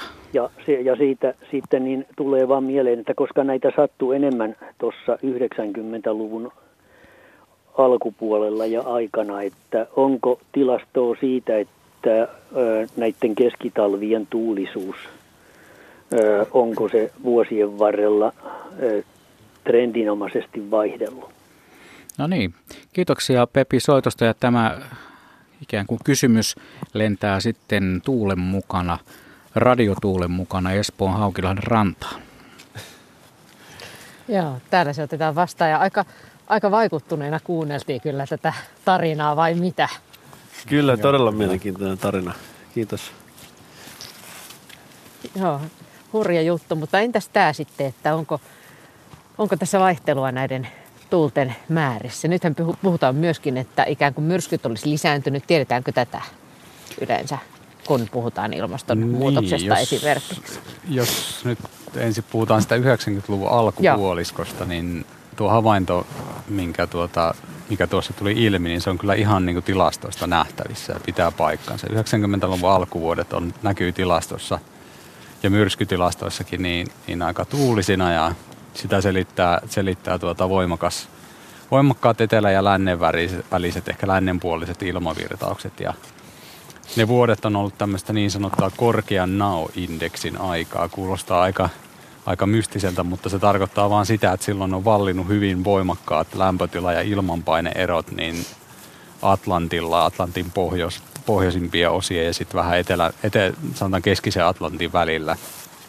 Ja tämmöinen tilanne johtaa sitten voimakkaisiin, voimakkaisiin tuota, matalapaineisiin ja ne kaikki ei aina tule tänne meille asti niin kuin myrskyinä, mutta silloin kun tämmöinen voimakkaan länsivirtauksen tilanne on, niin kyllä niistä aina kuitenkin huomattava osa on semmoisia, että ne on aika voimakas tuulisia ja sitten osa, osa ihan kunnon myrskyjä. Ja se, ne vuodet oli siinä perän jälkeen useampi vuosi niin tämmöisiä nyt sitten en muista nyt ihan tarkasti, miten se NAO-indeksin käyrä on kehittynyt tässä niin kuin viimeisimpinä vuosina, että onko sen jälkeen ollut NAO-indeksi noin pitkä aikaa noin korkealla – Mulla on semmoinen muistikuva, että ei olisi ollut noin kau pitkäkestoisesti ylhäällä. Se on kyllä välillä käyn, se on ihan tavanomaista, että se heilahtelee aika isoissa väleissä sille ylös alas, mutta että se olisi ollut noin kauan ylhäällä, niin en, en, en muista sitä. Ja nyt jos tavallaan piirretään sitten se viiva sieltä 90-luvun alkupuolelta, sanotaan vaikka viimeiselle viidelle kymmenelle vuodelle, niin sehän nyt näyttäisi ikään kuin, että se on, trendi on laskeva. Että tässä nyt viimeisen, viimeisen kymmenen vuoden aikana ei ole ollut niin paljon, paljon myrskypäiviä kuin mitä on ollut silloin 90-luvun alussa, mutta, mutta tietysti pitäisi katsoa vielä enemmänkin taaksepäin ja, ja tuota, pide, pidempää jaksoa, että tuota, mi, miten tämä tilanne on kehittynyt, mutta, mutta tässä nyt niin kuin sanotaan viimeiset, tässä sanotaan 2000-luvun vuodet, niin ei, siellä ei ole kyllä havaittavissa niin kuin trendiä mihinkään suuntaan, että ei oikein tuulisempaan suuntaan, mutta ei se ei, ei, ei hirveästi heikompaan suuntaan. Että se voi todeta, että vuodet on hyvin erilaisia, että, että peräkkäisinä vuosina saattaa olla niin ensin on todella hiljasta ja sitten tulee huomattava aktiivinen vuosi. Mutta olette tekin kuullut sitä väitettä, että, että ilmastonmuutoksen johdosta niin myrskyt olisi lisääntynyt. Joo, kyllähän sitä tietysti, siis joka, jokaista tämmöistä niin sade, jokaista tämmöistä meteorologista suuretta niin kuin sade, sade ja lämpötila ja niin edelleen, niin niiden, niiden kehittymistä pyritään arvioimaan. Ja mitä tuuleen tulee, niin vaikuttaa siltä, että tuulessa tapahtuvat muutokset ei, ole, ei näytä niin merkittäviltä kuin esimerkiksi lämpötila tai sateisuus tai joku roudan määrä, routajakson pituus. Et siellä on näiden ilmasto, ilmastomalleja useita ja, ja tuota, ennusteiden ja mallien välillä on, on, on sille, että osa näyttää, että, että, että voisi olla aika lailla tuota, vähäisiä muutoksia, jossain on pientä kasvua, mutta tuota, ei, ei mitään semmoista huikeata nousua, mitä niinku, tai, tai jyrkempää nousua, mitä esimerkiksi lämpötilaan liittyen nyt odotetaan ja ollaan, ollaan ehkä jo tässä nähtykin, niin tuota, tuulen osalta ei, ei ole niin, niin voimakkaita signaaleja. Me ollaan täällä tämmöisenä tummina hahmoina tosiaan Haukilahden rannassa aika hyvin topattuina, vaikka varpaista, varpaista tuntuu viileiltä. Ilmeisesti teilläkin, koska mä ainakin näen, että heiluttelette varpaitanne Kyllä. vähän siihen tahtiin. Tässä on, tässä on vieressä tämmöinen leikkipuistorakennelma ja vähän, vähän joka on valaistu, että, että ei olla ihan pimeässä, vaikka sitten tuonne merelle päin kun katselee, niin siellä on tosiaan ihan tummaa ja pikkusen on pilviä tullut taivaalle ja Mars kirkkaana hohtaa ehkä kirkkaimpana tällä hetkellä näistä tähden näköisistä, vaikka se ei siis tähti olekaan. Tuossa vieressä käy vähän väliä ava- tai talviuimareita, ei voi vielä sanoa avantouimareita, koska tällä puolella vesi on vielä avoinna – ja se on aika hauskan näköistä, kun, kun me tässä värjätellään ja, ja toiset käy iloisesti uimassa. Että toki jos haluatte, niin siitä, siitä vaan sellainen pieni väliuinnin paikka. Mutta myrskyiltaa siis tosiaan ilman myrskyä jatketaan ja hyviä myrskytarinoita voi meille edelleen lähettää. Ja tähän saapui myöskin Heikki Wigman, sä oot saanut nyt hommat tehtyä. Ja tota, äsken puhuttiin siitä äh, uutisen, uutisten aikaan, että, että tota, se on aika hienoa, miten paljon nämä on parantunut nämä ennustukset nyt. Se, että miten näitä voidaan tehdä näitä sääennustuksia vai mitä? Joo, siis silloin kun tuossa edellisellä tunnilla puhuttiin sitten 2002 juhannusmyrskystä ja sitten mietittiin se, että miten, miten silloin, jos ollaan vesillä tai ylipäänsä ihan missä tahansa, niin saadaan se tieto siitä, että on, on tällainen tota, äärevä sääilmiö tulossa kohta puoleen, niin, niin tota, aikaisemminhan se oli sitten, että kuunnellaan se merisää aamulla 7.50 ja illalla 18.45 ja siinäpä 1850. 1850 korjaus, joo. niin tota, et, et se tiedon välitys oli niin kuin jotakuinkin siinä. Sitten luottiin ehkä printatusta lehdestä. Mutta tota vasta viime vuosina on, on oikeasti tullut nämä mobiilipäätelaitteet, älypuhelimet, sun muut, mihinkä saa ihan reaaliaikaista tiedottamista. Että siinä on onneksi tultu hirveän pitkälle siinä hommassa, hommassa että kun muisteltiin ja turvallisuus sitä kautta lisääntynyt ainakin meidän näkökulmasta. Niin, merellä olioina. Miten Ari Juhani siitä ajasta, kun sä puhuit, muistelit tätä sun, sun alkutaivalta ja sitä, että piti arpoa niin kahden aika eri, eri tiedon välissä, niin, niin ollaan tultu tosi aika pitkä matka, eikö niin? Ollaan tultu tosi pitkä matka, että tavallaan voisi nyt niin, niin kuin, mä puhuin niistä, että oli oli useita ennustemalleja siinä tarjolla ja sitten se 5-20 noin suunnilleen oli se, se tota, jakauma siinä. Ja, ö, näistä, mitä oli tarjolla silloin, niin ehkä se parasta tarkkuutta, para, parhaan tarkkuuden omaava ennustemalli, niin siinä oli laskentapisteitä ehkä, nyt en tarkasti muista, mutta mä luulisin, että se on ollut jossain 40-50 kilometrin välein. Eli meillähän on ennustemalli on tämmöinen, missä on, missä on tämmöinen pisteikkä tuota, niin las, laskentapisteitä ja jokaisen lasketaan sitten ennustetta. Ja mitä tiuhemmassa niitä pisteitä on, niin sen niin tarkempaa ennustetta sieltä saadaan. Ja silloin se oli luokkaa 40-50 kilometriä. Nyt meillä tuolla pyörii, pyörii ihan rutiinisesti semmoinen malli, missä on pari kilometriä se laskentatarkkuus. Ja tietysti siitäkin ollaan vielä sitten joissain maissa menty, menty pienempään skaalaan, jos halutaan laskea vähän niin kuin vielä pienemmille alueille, niin voidaan mennä jo sinne kilometrin laskentatarkkuuteen. Ja on sitten tämä paras koko maapallon kattava mallikin semmoinen, missä on laskentapisteitä yhdeksän kilometrin välein, että se on niin kuin huomattava harppaus. Että toi kuvaa hyvin sitä, miten niin kuin maailma on muuttunut tuossa sääennusteiden maailmassa. Mm.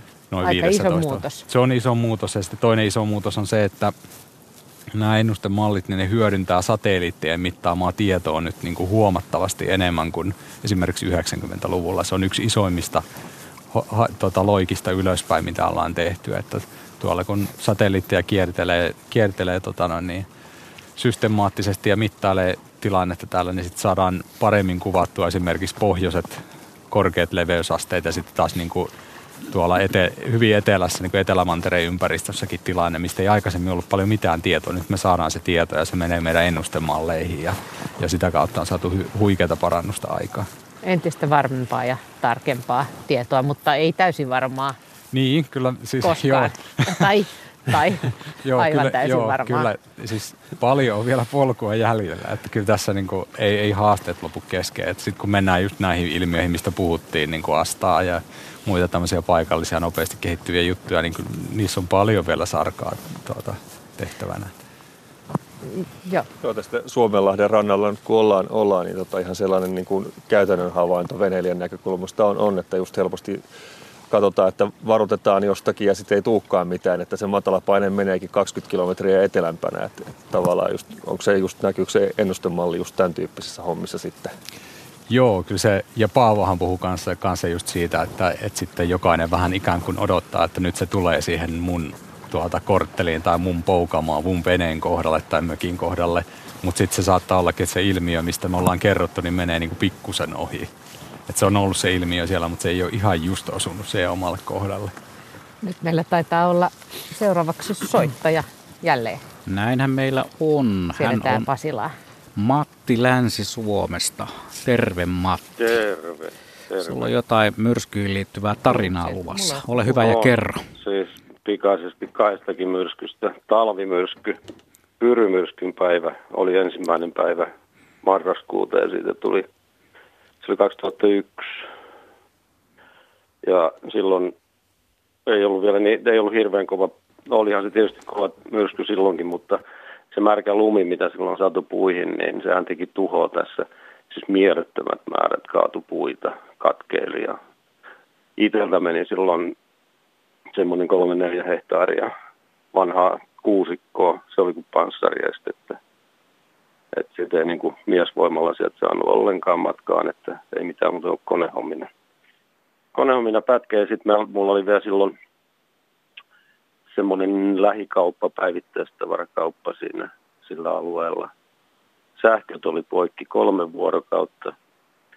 Taskulaskimella kynttilävalossa tehtiin kauppaa. Ja se, se oli tietysti se, että eka loppu kaikki grillimakkarat, patterit, jogurtit kaupasta. Ja kauppa kävi kyllä hyvin, mutta kun yö- ka- peräisenä ke- keskustassa meni silloin kaupat kiinni saman tien, kun sähköt meni poikki. Ja me sitten improvisoitiin sinne kaupankäyntiin. Se oli, se oli todella sellainen mieleen painuva ajankohta. Ja sitten 15. päivä oli Janita-myrsky. Silloin oli todella kova tuuli, myrsky. Pohjoisesta oli nämä kummatkin silloin puhalsi. Ja sitten lähdin nuorimman pojan kanssa käymään siinä kaupalla, katsoa sitten sähköt vielä jollain lailla siellä pelas kuitenkin, niin lähdettiin takaisinpäin sitten illan suus sieltä. Ja siellä oli sitten linjamies korjaamassa sähkölinjaa siinä matkalla ja mä sitten menin autosta ulos ja menin kysyyn sieltä, että, jo, että tarvitko apua ja kyllähän tietenkin tarvisin apua, koska yksistään oli niin linjojen pää- päälle kaatuneita puita piti saada pois sieltä ja se ei oikein yhden miehen hommana ollut terveellistä. Ja sitten tämä poika lähti tulee sieltä autosta. Se on sen verran aakeeta laakeeta, että myrsky nappasi sen niin kuin lentoon, että mä sen nappasin sitten kiinni siitä, että tota, muutamasta myrskytuuli vienyt, en tiedä kuinka pitkälle, mutta Hmm. nämä on niin kuin sellaisia todella vaikuttavia luonnonvoimia. Paljon muitakin kokenut tässä elämän aikana, mutta tämä, nämä oli niin kuin kaksi aika lähekkäin, oli pari viikkoa väliin. Mm. Aika reippaalta kuulostaa toi, toi tuuli. Mites luulet, tota, Matti, että onnistuuko tänä päivänä vielä tuollainen samanlainen tilanne, että pystyisi pitämään kauppaa auki kynttilän valossa ja taskulaskimen kanssa? Ihmiset tulee kuitenkin näillä korteilla maksamaan ja muutot. Jos sähköt on poikki, niin ei taida homma toimia enää nykyään kovin hyvin. Ää, ei, mutta kyllä siellä kaikki oli sitten sillä varautunut, että tota, kaikilla oli rahaa tai sitten myytiin luotolla, myytiin mm. muutenkin luotolla, että kävi maksaa sitten, kun oli sellainen ajankohta, että sähköt oli ja toimi, että tota, niin mm. silloin huomasin itsekin, että oli todella hyvä, kun asuntoon aikoinaan tuli tehty puilla lämpiävä hella, niin ei ollut niin minkäännäköistä paniikkiä siinä aikaan, että kaikki hommat pelasi kyllä hyvin. Se pitäisi olla, olla pakollinen melkein täällä pohjoisella pallonpuoliskolla. Omakotitaloissa pitää olla puilla lämpiävä hella. Kyllä. Kiitoksia Matti näistä tarinoista ja mukavaa illanjatkoa. Kiitos. Me jatkamme suurta myrskyiltaa kello 20 saakka 33 minuuttia ja 30 sekuntia on jäljellä tätä showta tänään. Otetaan muutama sähköpostitse tullut tarina. Täällä on hienoja storeja tullut. Tässä on anonyymi lähettäjä kirjoittaa näin, että Mantamyrskyn aikaan olin Perämeren uloimassa saaressa ulkopallosissa. Vaivoin pääsimme noin 10 metrin kalastajan veneellä sinne saaren rantaan.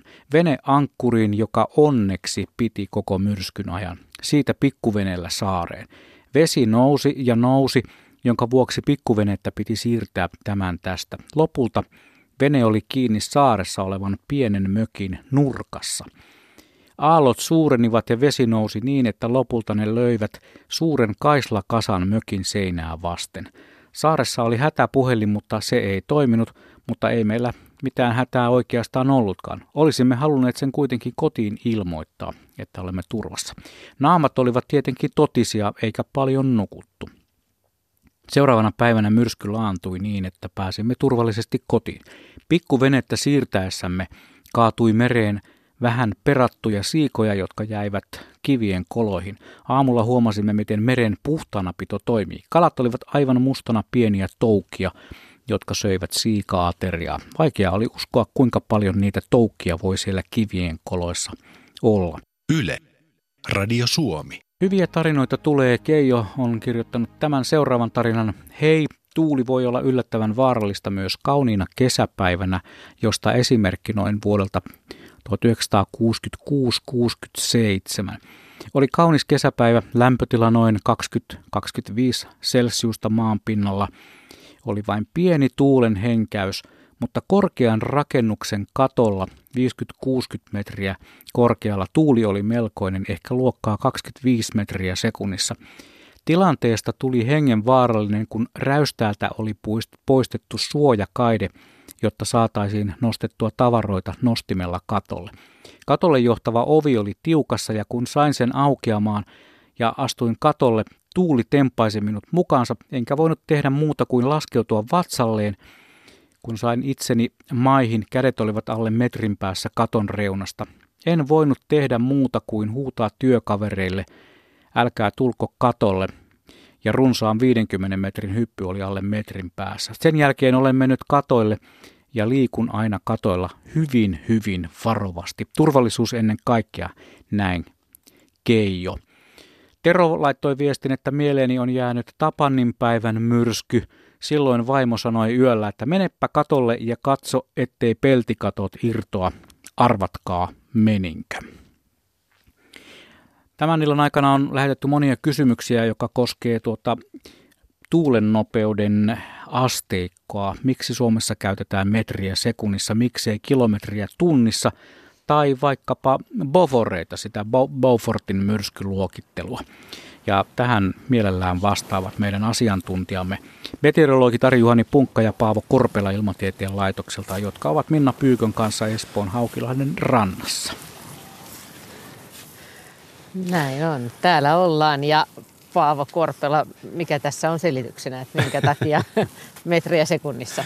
Nämä yksiköt on hauska juttu, tai välillä itse asiassa ei niin hauska juttu tässä meteorologin työssäkin, kun joudutaan noita kansainvälisiä yhteyksiä pitämään ja tietoa onkimaan sieltä sun täältä ja kaikkialla ei suinkaan ole käytössä samat yksiköt, niin välillä on mailia tunnissa ja välillä kilometriä tunnissa ja välillä solmuja ja välillä sitten metriä sekunnissa, mutta kyllä täällä Euroopassa suositaan kuitenkin tämä SI yksikköjärjestelmää, mihin tämä metriä sekunnissa nyt sopii parhaiten, että, että sillä, sillä me Suomessa mennään eteenpäin ja tota, joudutaan sitten käyttämään aina tulkkia, tulkkia sitten näiden toisten valtakuntien kanssa sitten, jossa käytetään vähän erilaisia yksiköitä. Mutta Beaufortin eh, tuuliasteikko on kyllä sikäli hyvä, että se sitoo sen tuulen voimakkuuden todella hienosti sitten vaikutuksiin. Että siellä on ihan hienosti kuvattu sitten, että mitä se tarkoittaa, kun on vaikka tietty, tietty pofori sitten tuulen voimakkuus, että heiluuko lehdet ja heiluuko oksat vai heiluuko koko puu vai kaatuuko se puu ja siellä on se hienosti kuvattu, että siinä, siinä mielessä se on kyllä hyvä. Aika hienoja tarinoita oli tuossa tällä välillä taas kun kuultiin ja, ja toki tarina, jossa puhuttiin just siitä sähkön merkityksestä ja sehän varmaan nykymaailman aikaan me ollaan yhä enemmän riippuvaisia kaikista sähkölukoista ja kaikista muista, että sitten jos tota, joudutaan sään armoille eikä esimerkiksi ole sähköä, niin, niin tota, voi olla hurja tilanne. Joo, kyllä. Se on huomattavasti tässä korostunut. Tietysti meidänkin työssä niin ehkä semmoinen muutos, nyt jos taas peilataan näitä niin kuin vuosia tässä niin kuin taaksepäin, että miten asiat on muuttunut, niin ehkä enemmän ja enemmän meiltä kysytään niin kuin vaikutuksista myös. Se on aika vaikea. Se on muuttunut se, tavallaan vaikeammaksi. Se on muuttunut vai? kyllä ja. vaikeammaksi. Että, et, et, tietysti osa, osa meidän asiakkaista tietää, tietää aika hyvin, että, että mitä tarkoittaa 20 metriä sekunnissa niin kuin heidän toimintansa kannalta, mutta sitten kaikki ei sitä tiedä ja sitten tavallaan ehkä sitä, sitä tuota, tietotyhjiöä pitää sitten siinä täyttää, että ei voi mun mielestä olettaa, että kaikki tietää sen, että mitä 20 metriä sekunnissa nyt käytännössä tarkoittaa, että että tuota, voi olla ihan hyvä niin kuin antaa sitten aina silloin tällöin, ei hirveän usein, mutta aina silloin tällöin jotain vinkkejä, että, että, että kuinka tässä tilanteessa on hyvä toimia. Etenkin sellaisia tilanteita, jossa, jossa voidaan olettaa, että siinä niin kuin aiheutuu ihan, ihan oikea vaara sitten sen sään takia. Ja me ollaan kuultu hurjia tarinoita tästä, miten lapset on pyörinyt hankeet pitkin tai lähtenyt melkein lentämään ja muuta. Mutta voiko sanoa toisinpäin, että itse asiassa niin kuin yllättävän vähän sitten kuitenkin niin kuin pitää koputtaa puuta, mutta että, että hurjissakin keleissä niin äh, ihmiset osaa sitten jotakin käyttäytyä järkevästi, vai? No joo, kyllä mä melkein niin kuin, tässä kun on 2000-luvun aikana ollut näitä voimakkaita säätilanteita, ne on ollut aika hurjia ja, ja rajuja nämä ilmiöt, niin tuota, ensin, ensin oli, oli tavallaan ajatus vähän se, että se voinut olla hyvää onnea, mutta meillä on ollut nyt niin kuin välillä 2000-2018 niin monta tosi rajua säätilannetta, et, et, ja tavallaan niin jos mietitään sitä, että, että kuinka paljon on tullut loukkaantumisia ja niin kuin ihmis, ihmisille vahinkoja, niin tuota, täytyy olla, että meillä on jonkinlainen aika hyvä tämmöinen arkijärki, että miten kannattaa toimia vaarallisissa säätilanteissa. Että hyvä esimerkki nyt on tämä Asta, Astarajuilma, josta tuossa jo puhuttiinkin heinäkuun lopussa 2010. Silloin tuli merkittäviä vaikutuksia tuolla Venäjän puolella tuota noin niin, rajan takana myös. Ja siellä kuoli paljon ihmisiä tämän tilanteen takia. Ja meillä ei nyt ainakaan toistaiseksi ole minkäänlaista merkkiä siitä, että se olisi jotenkin ollut ihan oleellisesti rajumpi se sääilmiö siellä Venäjän puolella. Että sitten meidän puolella tietysti tuli paljon vahinkoja ja varmasti on ollut niinku hurjia vaaratilanteita si- silloinkin, mutta tuota, en tiedä, onko sitten näin, että ihmisten toiminnassakin on sitten ollut jotain eroa ja, ja mahdollisesti tässä meidän niinku tiedottamisessa ja muussa, että media on pitänyt asiaa esillä ja niin poispäin. Hmm. Kyllä. Yksikin, yksikin tietysti vahinko on, tai yhtään ei toivota, mutta tosiaan lohdullista, että, että mistä kaikesta se sitten johtuukin. Että, tota, mutta onko teillä paineita, koetteko te oikeasti paineita siitä, että, että ihmiset saa riittävästi tietoa ja että, että, että osaa niin kuin tarpeeksi tajuta esimerkiksi, että nyt on niin kuin todella vakava sää tulossa? Mä sanoisin, että jos työssä on paineita, niin se tulee kiireestä ja, ja tuota, siitä, että saa tehtyä, tehtyä tarpeeksi nopeasti kaikki tarvittavat asiat. Et, et, että tuota, mä sanoisin, että tämä on niin paljon mennyt eteenpäin tämä tiedottaminen, että siitä tulee itse asiassa vaan päinvastoin parempi mieli, että, että nykyään kun ne päätökset on tehty, että mitä ennustetaan, mitä varoitetaan, niin me pystytään nykyään aika tehokkaasti laittamaan se sitten semmoisiin putkiin, että se tieto todella leviää yhteiskunnassa niin kuin niille tahoille, minne se kuuluu ensin mennä ja sitten tietysti suurelle yleisöllekin aika tehokkaasti sosiaalisen mediankin kautta nykyään. Että tota, sillä niin kuin, musta tuntuu, että siinä me ollaan niin kuin tosi, toki, tosi tukevasti kyllä kalliolla, että, että se, se niin kuin hoituu paremmin kuin koskaan aikaisemmin, tämä tiedotuspuoli. Että ne paineet liittyy sitten siihen, että mitä, mitä ennusteet, ennusteet vaikka hirveästi eroa keskenään toisistaan tai, tai muuta, niin si, se, siinä tulee se, se, että mitä päätetään, mitä päätetään varoittaa. Nyt, nyt meillä on seuraava soittaja. Saa nähdä, minkälainen tarina sieltä tulee. Meillä on Lahdesta Sepe mukana lähetyksessä. Ole hyvä Sepe. Joo, Sepe tästä Lahdesta. Terve, terve. Tai Lahdesta paremminkin, että. No virallisesti Lahdesta, näin ystävien kesken Lahesta. Niin, kyllä, kyllä. No niin, ole hyvä. No semmoista, kun minä olin semmoinen yhdeksänvuotias pojan Mossi silloin, kun oli se ma- Maurimyrsky täällä ja sitten oltiin tuossa Ylimäkelän pellolla keräilemässä noita vilja, se, silloin oli viljatkin seipäällä, että viljaseipäitä pois ja se oli niin hirveän hiostava päivä. Päivä ja tosiaan, niin, no sitten ilta tuli ja tultiin pois sieltä pellolta kotia ja tuli niin hirveä ukkonen ja se myrsky. Niin se tota, minulla oli tuossa, tai se oli niinku siskolikan tyttökaverin pyöräkin tuossa pihalla ja se oli heittänyt sen pyöränkin tuonne kymmenen metrin päähän perunapellolle.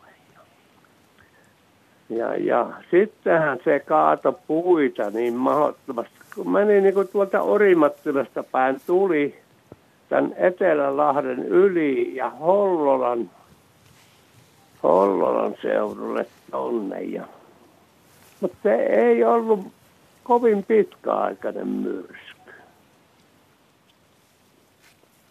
Mutta hyvin, hyvin muistat edelleenkin vielä. Muistan, muistan. Muistatko vuoden? Olin, olin tota, puhelinlaitokselle pääsin töihin sitten aikoina ja siellä vietinkin sitten 30 vuotta. Niin ne vanhemmat miehet puhuu, että se on Sairakkalasta niin kuin Hämeenlinnaa päin. Ne oli koko matka ne linjat maassa ja kun siihen aikaan ei ollut kaapeleita vielä, ne oli noita kirkasjohtolinjoja. Ne vanhemmat miehet sanoivat, että siinä se oli homma sitten, kun saivat ne selvitetty, että kun ne oli sikin sokin siellä ja pylväät poikki. Mm-hmm. Niin se oli kyllä niin, minun mielestäni en ole niin kovaa myrskyä nähnyt täällä seudulla. Se on varmaan ollut niitä kovia myrskyjä ja hyvin on sinunkin mieleesi palannut tämä. Kyllä se jäi niin mieleen. Joo. Hienoa. Se oli kyllä, se oli kyllä en ole niin kovaa nähnyt. Kiitoksia, se, kiitoksia Sepe tästä muistelosta. Justiin, no, no niin, ei mitään he, kiittämään. Hei vaan. Joo, no hei muuta kuin hei vaan, hei. Ei vaan. Mauri myrsky, sehän oli yksi niistä, niistä oikein rankoista myrskyistä. En tiedä, miten hyvin nuo meidän asiantuntijat, meteorologit tämän asian muistavat, mutta kuten äsken jo aiemmin lähetyksessä mainittiin, myrskyvaroitus.com, sieltä löytyy tämmöinen myrskytietosivusto, sieltä voi voi selailla kaikkia myrskyjä, jotka ovat ylös kirjattu. Siellä on aina sinne 30-luvulle saakka se kuuluisa vuoden 32 myrskykin sieltä löytyy. Siinä on mielenkiintoisia, todella mielenkiintoisia tarinoita. Suosittelen kaikille lämpimästi, jotka myrskyistä ovat kiinnostuneita. Mutta lähetyksen jälkeen vasta, menkää sitten vasta lueskelemaan niitä, koska sitten on hyvä aika. Nyt pitää kuunnella vielä 19 minuuttia tätä Luontosuomen suurta myrskyiltaa. Ja tosiaan meidän asiantuntijaryhmämme meteorologit Tarja Juhani Punkka ja Paavo Korpela ovat Espoon Haukilahden rannassa Minna Pyykön kanssa. Joo, täällä, täällä ollaan ja mites teille tämä Mauri-myrsky? Oletteko kuulleet paljon tarinoita siitä? Kyllä se on yksi näistä tunnetuimmista myrskyistä tarinoita, tarinoita jonkin verran kuullut. Ja ainakin tämän myrskyn nimen on kuullut monta kertaa. Se on Mutta legendaarinen nimi. Samana vuonna olen syntynyt noin, noin tuota 10-15 päivää myöhemmin. Just tämä meni ohi, voi ei. 22. päivä 9. 82 ollut tämä, tämä hyvin, hyvin vahingollinen syysmyrsky. No entäs sitten nyt ollaan puhuttu näistä myrskyn vaaroista ja vaikuttavuudesta, niin miten sitten toisinpäin? Ensimmäinen soittaja vähän mainitsikin, että miten hienot oli ne aallot, kun hän siellä vene, veneessä niitä katseli eikä pelännyt yhtään, niin te olette itse asiassa myöskin myrskybongareita ja kuvaatte myöskin myrskyä. Et myrsky voi myöskin olla kaunis. Joo, no kyllä, kyllä myrsky, myrskyt. Kyllä siitä monia kuvakulmia löytyy ja, ja, ja semmoista kauneuttakin, sen hirvittävän voiman, voiman ihailua tietyllä tavalla se on, mutta tuota, turvallisuus ennen kaikkea, eikä kuitenkin. Että pitää olla perillä sitten siitä, että mihin, mihin asemoituu ja, ja milloin. Ja, että tietysti se on tärkeää ottaa huomioon. No miten te kuvaatte myrskyä esimerkiksi? No kyllä se mulla menee silleen äh, tuon kesäaikaa aika paljon, että talvella on niinku haaste, on yksi haaste se, mikä tässä nyt ympärillä on, eli tämä pimeys. Mm. Eli jos on valoa niukasti tai, tai ei juuri ollenkaan, niin valokuvaaminen on aika hankalaa. Ja valosa aika on aika lyhyt ja sitten toisekseen tietysti se, että jos kuvattava ilmiö on voimakas tuuli, niin se on oikeastaan ainoa tapa saada se kuva, niin on se, että kuvaa sen jonkun vaikutuksen, mikä se tuuli aiheuttaa. Eli, eli se voi nyt olla vaikka metsää tai sitten aallokkoa tai, tai näin poispäin. Että, et, et se, on, se, se, on, se on mahdollista näin talviaikaa, jos, jos tuota sitä valo, valo tosiaan on. Kesällä sitten tietysti on asia vähän helpompi, että sitä kuvauksellisuutta löytyy sieltä taivaalta sitten erilaisten pilvien muodossa ja salamointia ja rakeita ja, ja tuota, tulvia aiheuttavaa sadetta. Ja, ja tuota. Mitkä on teidän komeimmat myrskykuvat? Onko se joku trombi? Tai... Se on varmaan katsojan silmässä aina se, että, niin, että joo. mielipiteitä on monia, että mikä se kaunein sitten on. Tai semmoinen vesipatsas. Semmoista en minä ole onnistunut kuvaamaan vielä, vielä kunnolla ainakaan, että no se on ehkä vielä edessä sitten. No miten Ari Johan? No kyllä mulla ne niin kuin, tämmöiset pimeän ajan salamoinnit on ne, mitkä niin kuin, on niitä suosikkikohteita niin kuin mennä tarkkailemaan ja sitten toisaalta valokuvaamaankin, että, että se on se semmoinen elokuinen yö on just hyvä. Ja jos, jos se on vielä se tilanne semmoinen, että se tavallaan ukkospilvi on ikään kuin riippuvainen tuota, lämpimästä merivedestä vaikka Suomenlahdella tai tuossa Pohjois-Itämerellä. Ja silloin voi tietää, että kaikki mitä tulee tapahtumaan niin on tuossa veden päällä. Että, että jos ukkospilvi menee maalle, niin se kuolee sen takia, kun se on kylmä ilma, niin tuota, se tavallaan helpottaa jo sitä tekemistä siinä ja kuvaamista niin paljon, että tietää, että nyt tänään tähän merelle ja katsotaan mitä siellä tapahtuu. Ja voi olla, että siinä menee niin kuin heilahtaa yksi elokuinen yö sitten merenrannassa kameran kanssa. Että näin on joskus käynyt. No, mutta löydättekö te itsestänne tämän myrskykuvaajan sitten, kun te katsotte näitä sääennusteita, että et, et kun asiat loksahtaa kohdalleen, niin nyt pitää päästä liikkeelle? Kyllä se, kyllä se taitaa kuulua tähän, tähän tuota noin, että aika helposti, helposti sitä tietysti monellakin tavalla, jos työssä tuo tulee eteen se tilanne, että alkaa tapahtua sinne säässä, niin kyllä se tietyllä tavalla on sen työn suola myös, että, et silloin sitä ehkä eniten kokee sitä merkitystä myös, että sitä voi olla avuksi yhteiskunnalle sen varoittamisen ja tiedottamisen kautta. Ja sitten toisaalta tietysti ne ilmiöt kiinnostaa. Ja sitten sitä usein, usein käy niin, että jos sattuu vapaa päivä tai, tai muuten työvuorot kohdilleen, niin sitä sitten mennään itse katsomaan myös, jos se sattuu tässä sopima, sopivan matkan päähän tulemaan. Tällainen reissu, kun sille lähtee, sitten on puhunut har, harrastuksesta, niin tuota, se on semmoinen tietynlainen, mä ajattelen sitä semmoisena tietynlaisena strategiapelinä, että, että sulla on se niin kuin säädata, ennustedata, mitä sä katot, ja sit, sit pitäisi tuota, päättää, että minne mennään ja, ja tuota, miten kauan siellä ollaan, ja tilanne kehittyy, ja sitten pitää tehdä seuraava siirto, vaan se on vähän niin kuin tämmöistä tietynlaista sääsakkia pelaa. hienolta kuulostaa. Sääsakkia, jossa tuloksena on ehkä sitten lopulta hieno niin, myrskykuva, jotka parhaimmillaan on kyllä tietysti semmoisia tosi vaikuttavia. Nyt meillä taitaa olla jälleen puhelu. Näinhän meillä on. Me yhdistämme Kymlingeen. Siellä on Markku. Terve Markku. No terve, terve. Vaihteeksi taas. Mulla olisi näille asiantuntijoille semmoinen kysymys, että mä olen aikanaan 67 vuonna niin tuo Kaunissaari, Sipon Kaunissaaressa hommissa. Ja sieltä oli tullut, että oli tullut varoitus kovasta tuulesta. Ja se oli viikonloppu, se oli kesällä. En mä pysty tarkempaan sanoa, että missä kohtaa kesää, mutta sanoisin, että se oli kuitenkin parhaaseen kesäaikaan. Ja, ja tuota, se tuli myräkkä, joka kiersi 300, niin tota, kiersi 360 astetta se myräkkä. Aiheutti Kaunissaaressakin sen verran tuhoja, että siinä tuli kolme purjevenettä niin tota, maihin ja sitten jotain pienempiä vehkeitä meni.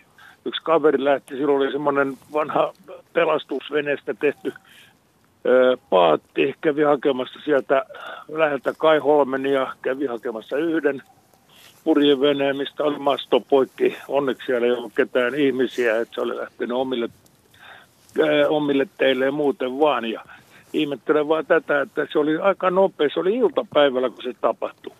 Se kiersi 360 astetta se myräkkä. Että onko tämmöinen hirveän harvinaista tai en mä ainakaan muista tuommoista nähneeni. Et mikä on tilanne? Mitä sanoo asiantuntijamme? Jaha, jaha. Kumpi aloittaa? Niin, niin olikohan siinä kyse siitä, että 360 astetta tuulen suunta muuttui vai, vai mi, Kyllä. Mi, mi, mikä se oli se? Kyllä saari niin, Eli täysinpäin. Niin. Tai 360 on jo siis ympäri. joo, joo, siis niin mä ajattelin, ajattelin sitä, että oliko siinä tämmöinen tota, lähinnä tämmöinen niin trompi vesi, tai vesipatsastyyppinen ilmiö. Mutta jos ei, ei. ollut tämmöinen paikallinen, niin sitten tietysti tuota, välillä esimerkiksi kylmärintama ylitykseen li, saattaa liittyä todella nopea ja tämmöinen raju tuulen suunnan muutos. Et se on tietysti yksi mahdollinen, mahdollinen selittäjä tässä, että, että voi esimerkiksi käydä näin, että on ensin suhteellisen voimakas tuuli vaikkapa etelän suunnalta ja sitten sen jälkeen aika nopeasti voi tapahtua vaikka 15 minuutissa, kymmenessäkin minuutissa se, että tuuli kääntyy sitten esimerkiksi luoteeseen tai jopa pohjoiseen ja saattaa olla sitten vielä voimakkaampi kuin se aikaisempi tuuli siinä. Että tämmöiset hyvin terävät ja, ja tuota, rajut kylmät rintamat tuota, on kyllä Suomen alueellakin ihan semmoisia, miten se nyt sanoisi, kyllä ne se vuosittaisia ilmiöitä niin kuin näinkin äkilliset on, mutta sitten joskus käy niin, että niihin liittyy tosi voimakas tuuli, että se ainakin semmoisessa tilanteessa, jolloin siinä pohjoistuulen mukana virtaa hu- tosi kylmää ilmaa, ilmaa pohjoisesta ja me- meri on tuota lämmin siinä, niin, niin, niin silloin se tuuli saattaa olla tosi voimakas ja puuskainen ja saattaa just olla semmoinen, että se aiheuttaa vahinkoja. Tuuli lähti, lähti Tule... tuota, en, enempi tuolta pohjoisen puolelta ja ilma oli nätti, mutta se myräkkä, mä en ymmärrä, mistä se siihen tuli ja, ja tota, se ei kestänyt, sanotaan iltapäivän suunnilleen, että aamupäivä oli niin nätti vaan ikinä voi olla ja sitten se, sit se repesi ja sen takia että varmaan näitä veneilijöitäkin oli hätää kärsimässä just sen takia, että kun se keli näytti niin lupaavalta ja hienolta ja tuommoiselta ja sitten se rämähti, että eikä ollut, eikä ollut mitään tota, noin sadetta eikä tuommoista. Joo, ne voi, nämä rintamat voi joskus olla sillä lailla, että niihin, niihin ei liity tuota oikeastaan muuta kuin sitten se, se tuota, tuulen, tuulen muuttuminen siinä. Tietysti tuo kehitys, että se on al- alkuvaiheessa ollut pohjoisessa se tuuli, pohjoisesta puhaltanut se tuuli, niin se ehkä kuulostaa nyt vähän semmoiselta, että se ei sopiskaan tähän, tähän kylmä rintama tuota spekulaatio. En tiedä, onko, tuliko Paavo sulle tässä mieleen jotain Ano, mu- mietin, mietin sitä, että kyllähän tuossa kylmässä ilmamassakin, jos, ilmamassassakin joskus, eli pohjoista tulten vallitessa näin niin kuin yleisesti ottaen, niin voi esiintyä semmoisia matalapaineen solia, jotka, jotka on aika, aika tiukkoja, mutta tuota, ja selittää sen tuulen kääntymisen. Sitä mä jäin miettimään tuossa, että oliko siis kyseessä kesä, kesätilanne ja sitten kun oli iltapäivä vielä, niin oliko, oliko siis kesä? Kyllä, kyseessä? kyllä, kyllä oikein näytti I- kesä. joo. Että Taisi olla, olla Niin, tota, tyypillisesti- heinäkuuta, heinä, heinä-elokuuta. Joo. Tyypillisesti kesällä, kesällä tuulen osalta tarinahan on lähes joka päivä niin, että aamu, aamu on aika tyyni ja tuuleltaan rauhallinen se aamupäivä ja sitten sitä puuskasuutta tuulessa alkaa esiintyä iltapäivällä. Ja jos siinä olisi ollut sitten tämmöinen joku säähäiriö siinä pohjoisvirtauksessa, joka olisi aiheuttanut tuommoisen tuulisen, ja tuulen, tuulisen hetken ja tuulen kääntymisen, niin siinä varmaan tämä auringon auringon säteily ja lämmittävä vaikutus on varmaan ollut osatekijä siihen puuskasuuden ja voimakkaan tuulen niin kuin syntymisessä. Ja näin, näin usein kesällä iltapäivisin on, että, että puuskat voi olla sitten voimakkaita tuon auringon lämmityksen takia. Mites käykö teille usein molemmille sitä, että, että, tota, että kun te näette jotain, tutkitte niitä säätiedotuksia tai tutkitte näitä ennusteita, niin sitten, sitten tulee jotain ihan yllättävää, että te ette ole ikään kuin tajunnut. Ei. Harvemmin ja harvemmin semmoista todella Ja. ihan puskista tulevaa yllättävää. Että, että usein niin kuin mitä tulee näihin konvektiivisiin, tai, anteeksi näihin ukkos, ukkosilmiöihin ja ukkospilviin, niin ne ainesosat on aika hyvin nykyään selvillä jo hyvissä ajoin. Mutta sitten se ennuste usein tarkentuu ennen sitä H-hetkeä, joskus ihan vain vähän ennen sitä H-hetkeä, että missä tarkalleen ja, ja mihin kellonaikaan. Mutta kyllä usein nämä tämmöisten vaarallisten ja vahinkoa aiheuttavien säätilanteiden ne ainesosat, niin ne kyllä aika hyvin nykyään tiedetään. Että ei semmoisia ihan puskista tulevia yllätyksiä tulee kyllä harvo, hyvin harvoin nykyään. Miten Ari Johan? Niin, yksi, yksi asia, mikä tuli mieleen, mikä on jossain määrin aina, aina välillä yllättää, niin on, on just näin niin kuin, ää, syksyn ja alkutalven tämmöiset kuuropilvitilanteet, joissa pilvi kun se nousee, niin se saavuttaa semmoisen korkeuden, että sinne pilveen muodostuu sen verran sähkövarausta, että se on niin kuin melko lailla valmis salamoimaan. Niin semmoisen arviointi, että iskeekö se pilvi yhden salaman vai ei, niin saattaa olla joskus niin kuin ihan äärimmäisen haastavaa. Ja sitten saattaa käydä silleen, että no nyt ennustan, että se pilvi nousee kolmeen kilometriin, mutta se nouseekin vaikka neljään tai neljä ja puoleen ja se huippu on just niissä lämpötiloissa, että se riittää aiheuttamaan sen salaman ja niitä on nähty esimerkiksi tässä pääkaupunkiseudulla niin Helsinki-Vantaan lentokentän lähellä niitä, että, että sitten laskeutuva tai nouseva lentokone on se pieni semmoinen liipaseva juttu, joka sitten saa aikaan sen yhden ainoan salaman. Ja se voi olla, että sitten se tulee silleen niin kuin vähän tavalla, että oho, että nyt, nyt se pilvi olikin just sen verran korkea. Että siinä Aivan. puhutaan niin, niin tavallaan semmoisista pienen skaalan ja pienen mittakaava asioista, että ne, niitä voi olla niin kuin vaikea, vaikea saada kiinni ja sitten Kyllä. se tulee vähän yllätyksenä. Mutta sitten se, että, että jos puhutaan siitä, että, että tuleeko tavallaan onko mitään näköpiirissä etukäteen, niin tuommoisessakin tilanteessa usein, usein jotain tiedetään Se siitä, on että varmaan kuuroja kyllä. syntyy, mutta Joo. tavallaan tuommoiset yksityiskohdat, yksityiskohdat voi olla kyllä aika yllättäviä. Meillä on vielä yksi puhelu, joka mahtuu tähän myrskyiltä lähetykseen. Näin on, me otamme Lapualta Matin mukaan lähetykseen. Ole hyvä Matti. Ja oliko sulla joku myrskytarina? Joo. Kerro. Joo, kiitos tuota. 2003 toukokuun 26. päivä, päivä tuli sellainen myrskynpuuska tuolta Simpsion vuorihan on tässä 100 metriä ympäristön yläpuolella, niin sen kautta ja siinä, siinä tuota hautausmaa, niin siellä meni kymmeniä puita sellaisen 2-30 metrin leveydeltä ja tuli tänne keskustaa kohden ja meidän talo on tässä, tässä tuota, joenrannalla, niin siinä on kolme yli sata vuotta vanhaa puuta. Silloin oli jo, ja nyt on paljon vanhempiakin jo, niin sellainen kaksihaarainen puu tuota katkesi sieltä.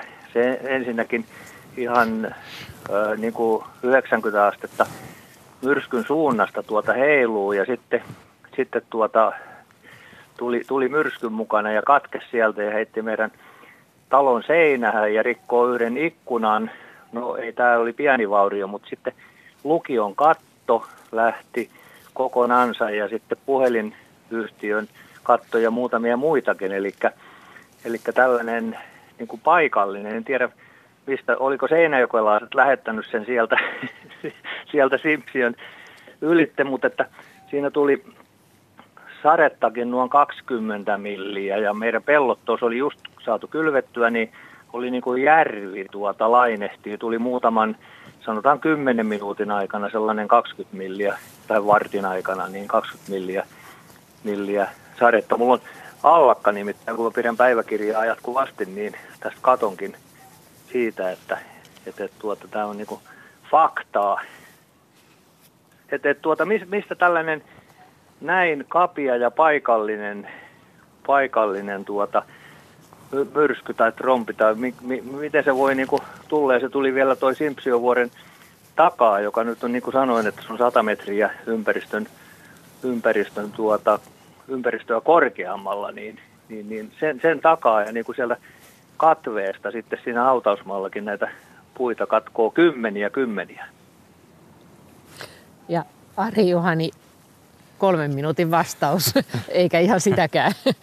miten Joo, miten luulisin, kapea se voi olla? Mä, mä luulisin, että mä muistan tämän päivän ja ellei nyt väärin muista, niin tämä on 2000-luvulla niin yksi voimakkaimmista salamapäivistä toukokuussa. Eli silloin oli, nyt voi mennä pieleen, mutta mä muistelisin, että, että aika lähellä 20 000 ma- maasalamaa Suomessa. Ja siinä mielessä ei ollut paikallinen ilmiö, sitä salamointia ja ukkospilviä esiintyi laajalla alueella, mutta, mutta niin kuin tässä soittaja sanoi, niin vahingot oli paikallisia. Se on hyvin tyypillinen, että ukkosta e, saattaa esiintyä niin kuin puolen Suomen alueella, mutta sitten vahingot esiintyy niin kuin tyypillisesti tällä lailla pieni, pienissä tavallaan parisataa metriä leveitä alueita ja, ja, ja tuota, ehkä 500 metriä pitkiä, tämmöisiä pieniä, pieniä, pieniä laikkuja ja tuota, se on tyypillistä. Syöksyvirtauksia todennäköisesti suuri osa näistä vahingoista ollut ja ne on paikallisia ilmiöitä, niin kuin tässä aikaisemmin puhuttiinkin. Ja se oli viimeinen soittaja tähän lähetykseen. täällä ilta on edelleen kaunis, aivan tyyni, siis ollaan hyvin mahdollisimman kaukana myrskystä, eikö näin voi sanoa? ja Haukilahden rannassa ja Espoossa ja, ja myrskyilta tältä osin tässä, mutta me jatketaan taas myöhemmin samalla teemalla. Ollut loistavia soittajia, aika, aika ihmeellisiä tarinoita tänäkin iltana kuultu näistä myrskyistä. Kiitos Paavo Korpela, kiitos Ari Juhani Punkka ja kiitos myöskin Heikki Vikman Espoon meripelastajista, joka tässä pari kertaan pyörähti syystalkoiden lomassa. Ja siirretään lopuksi vielä Juha Plumberille. Kiitos myöskin Juha Plumber ja Matti Littunen, joka on toiminut täällä ääni, äänisuunnittelijana. Noin meidän myrskyryhmämme siellä Espoon Haukilahden rannassa pääsee pikkuhiljaa lämmittelemään. Ja minä pistän täältä vielä tällaisen vähän niin kuin efektin päälle. Tiedättekö muuten, mihin pohjautuu erään paikkakunnan urheiluseuran joukkueen nimi Trombi 98? No se on tietysti mikkeliläinen urheiluseura ja se perustuu siihen, että Mikkelissä 12. päivä kesäkuuta 1998 riehui tuo kuuluisa Mikkelin trombi. Siitäkin voi lukea tarinoita tuolta sivustolta nimeltään myrskyvaroitus.com.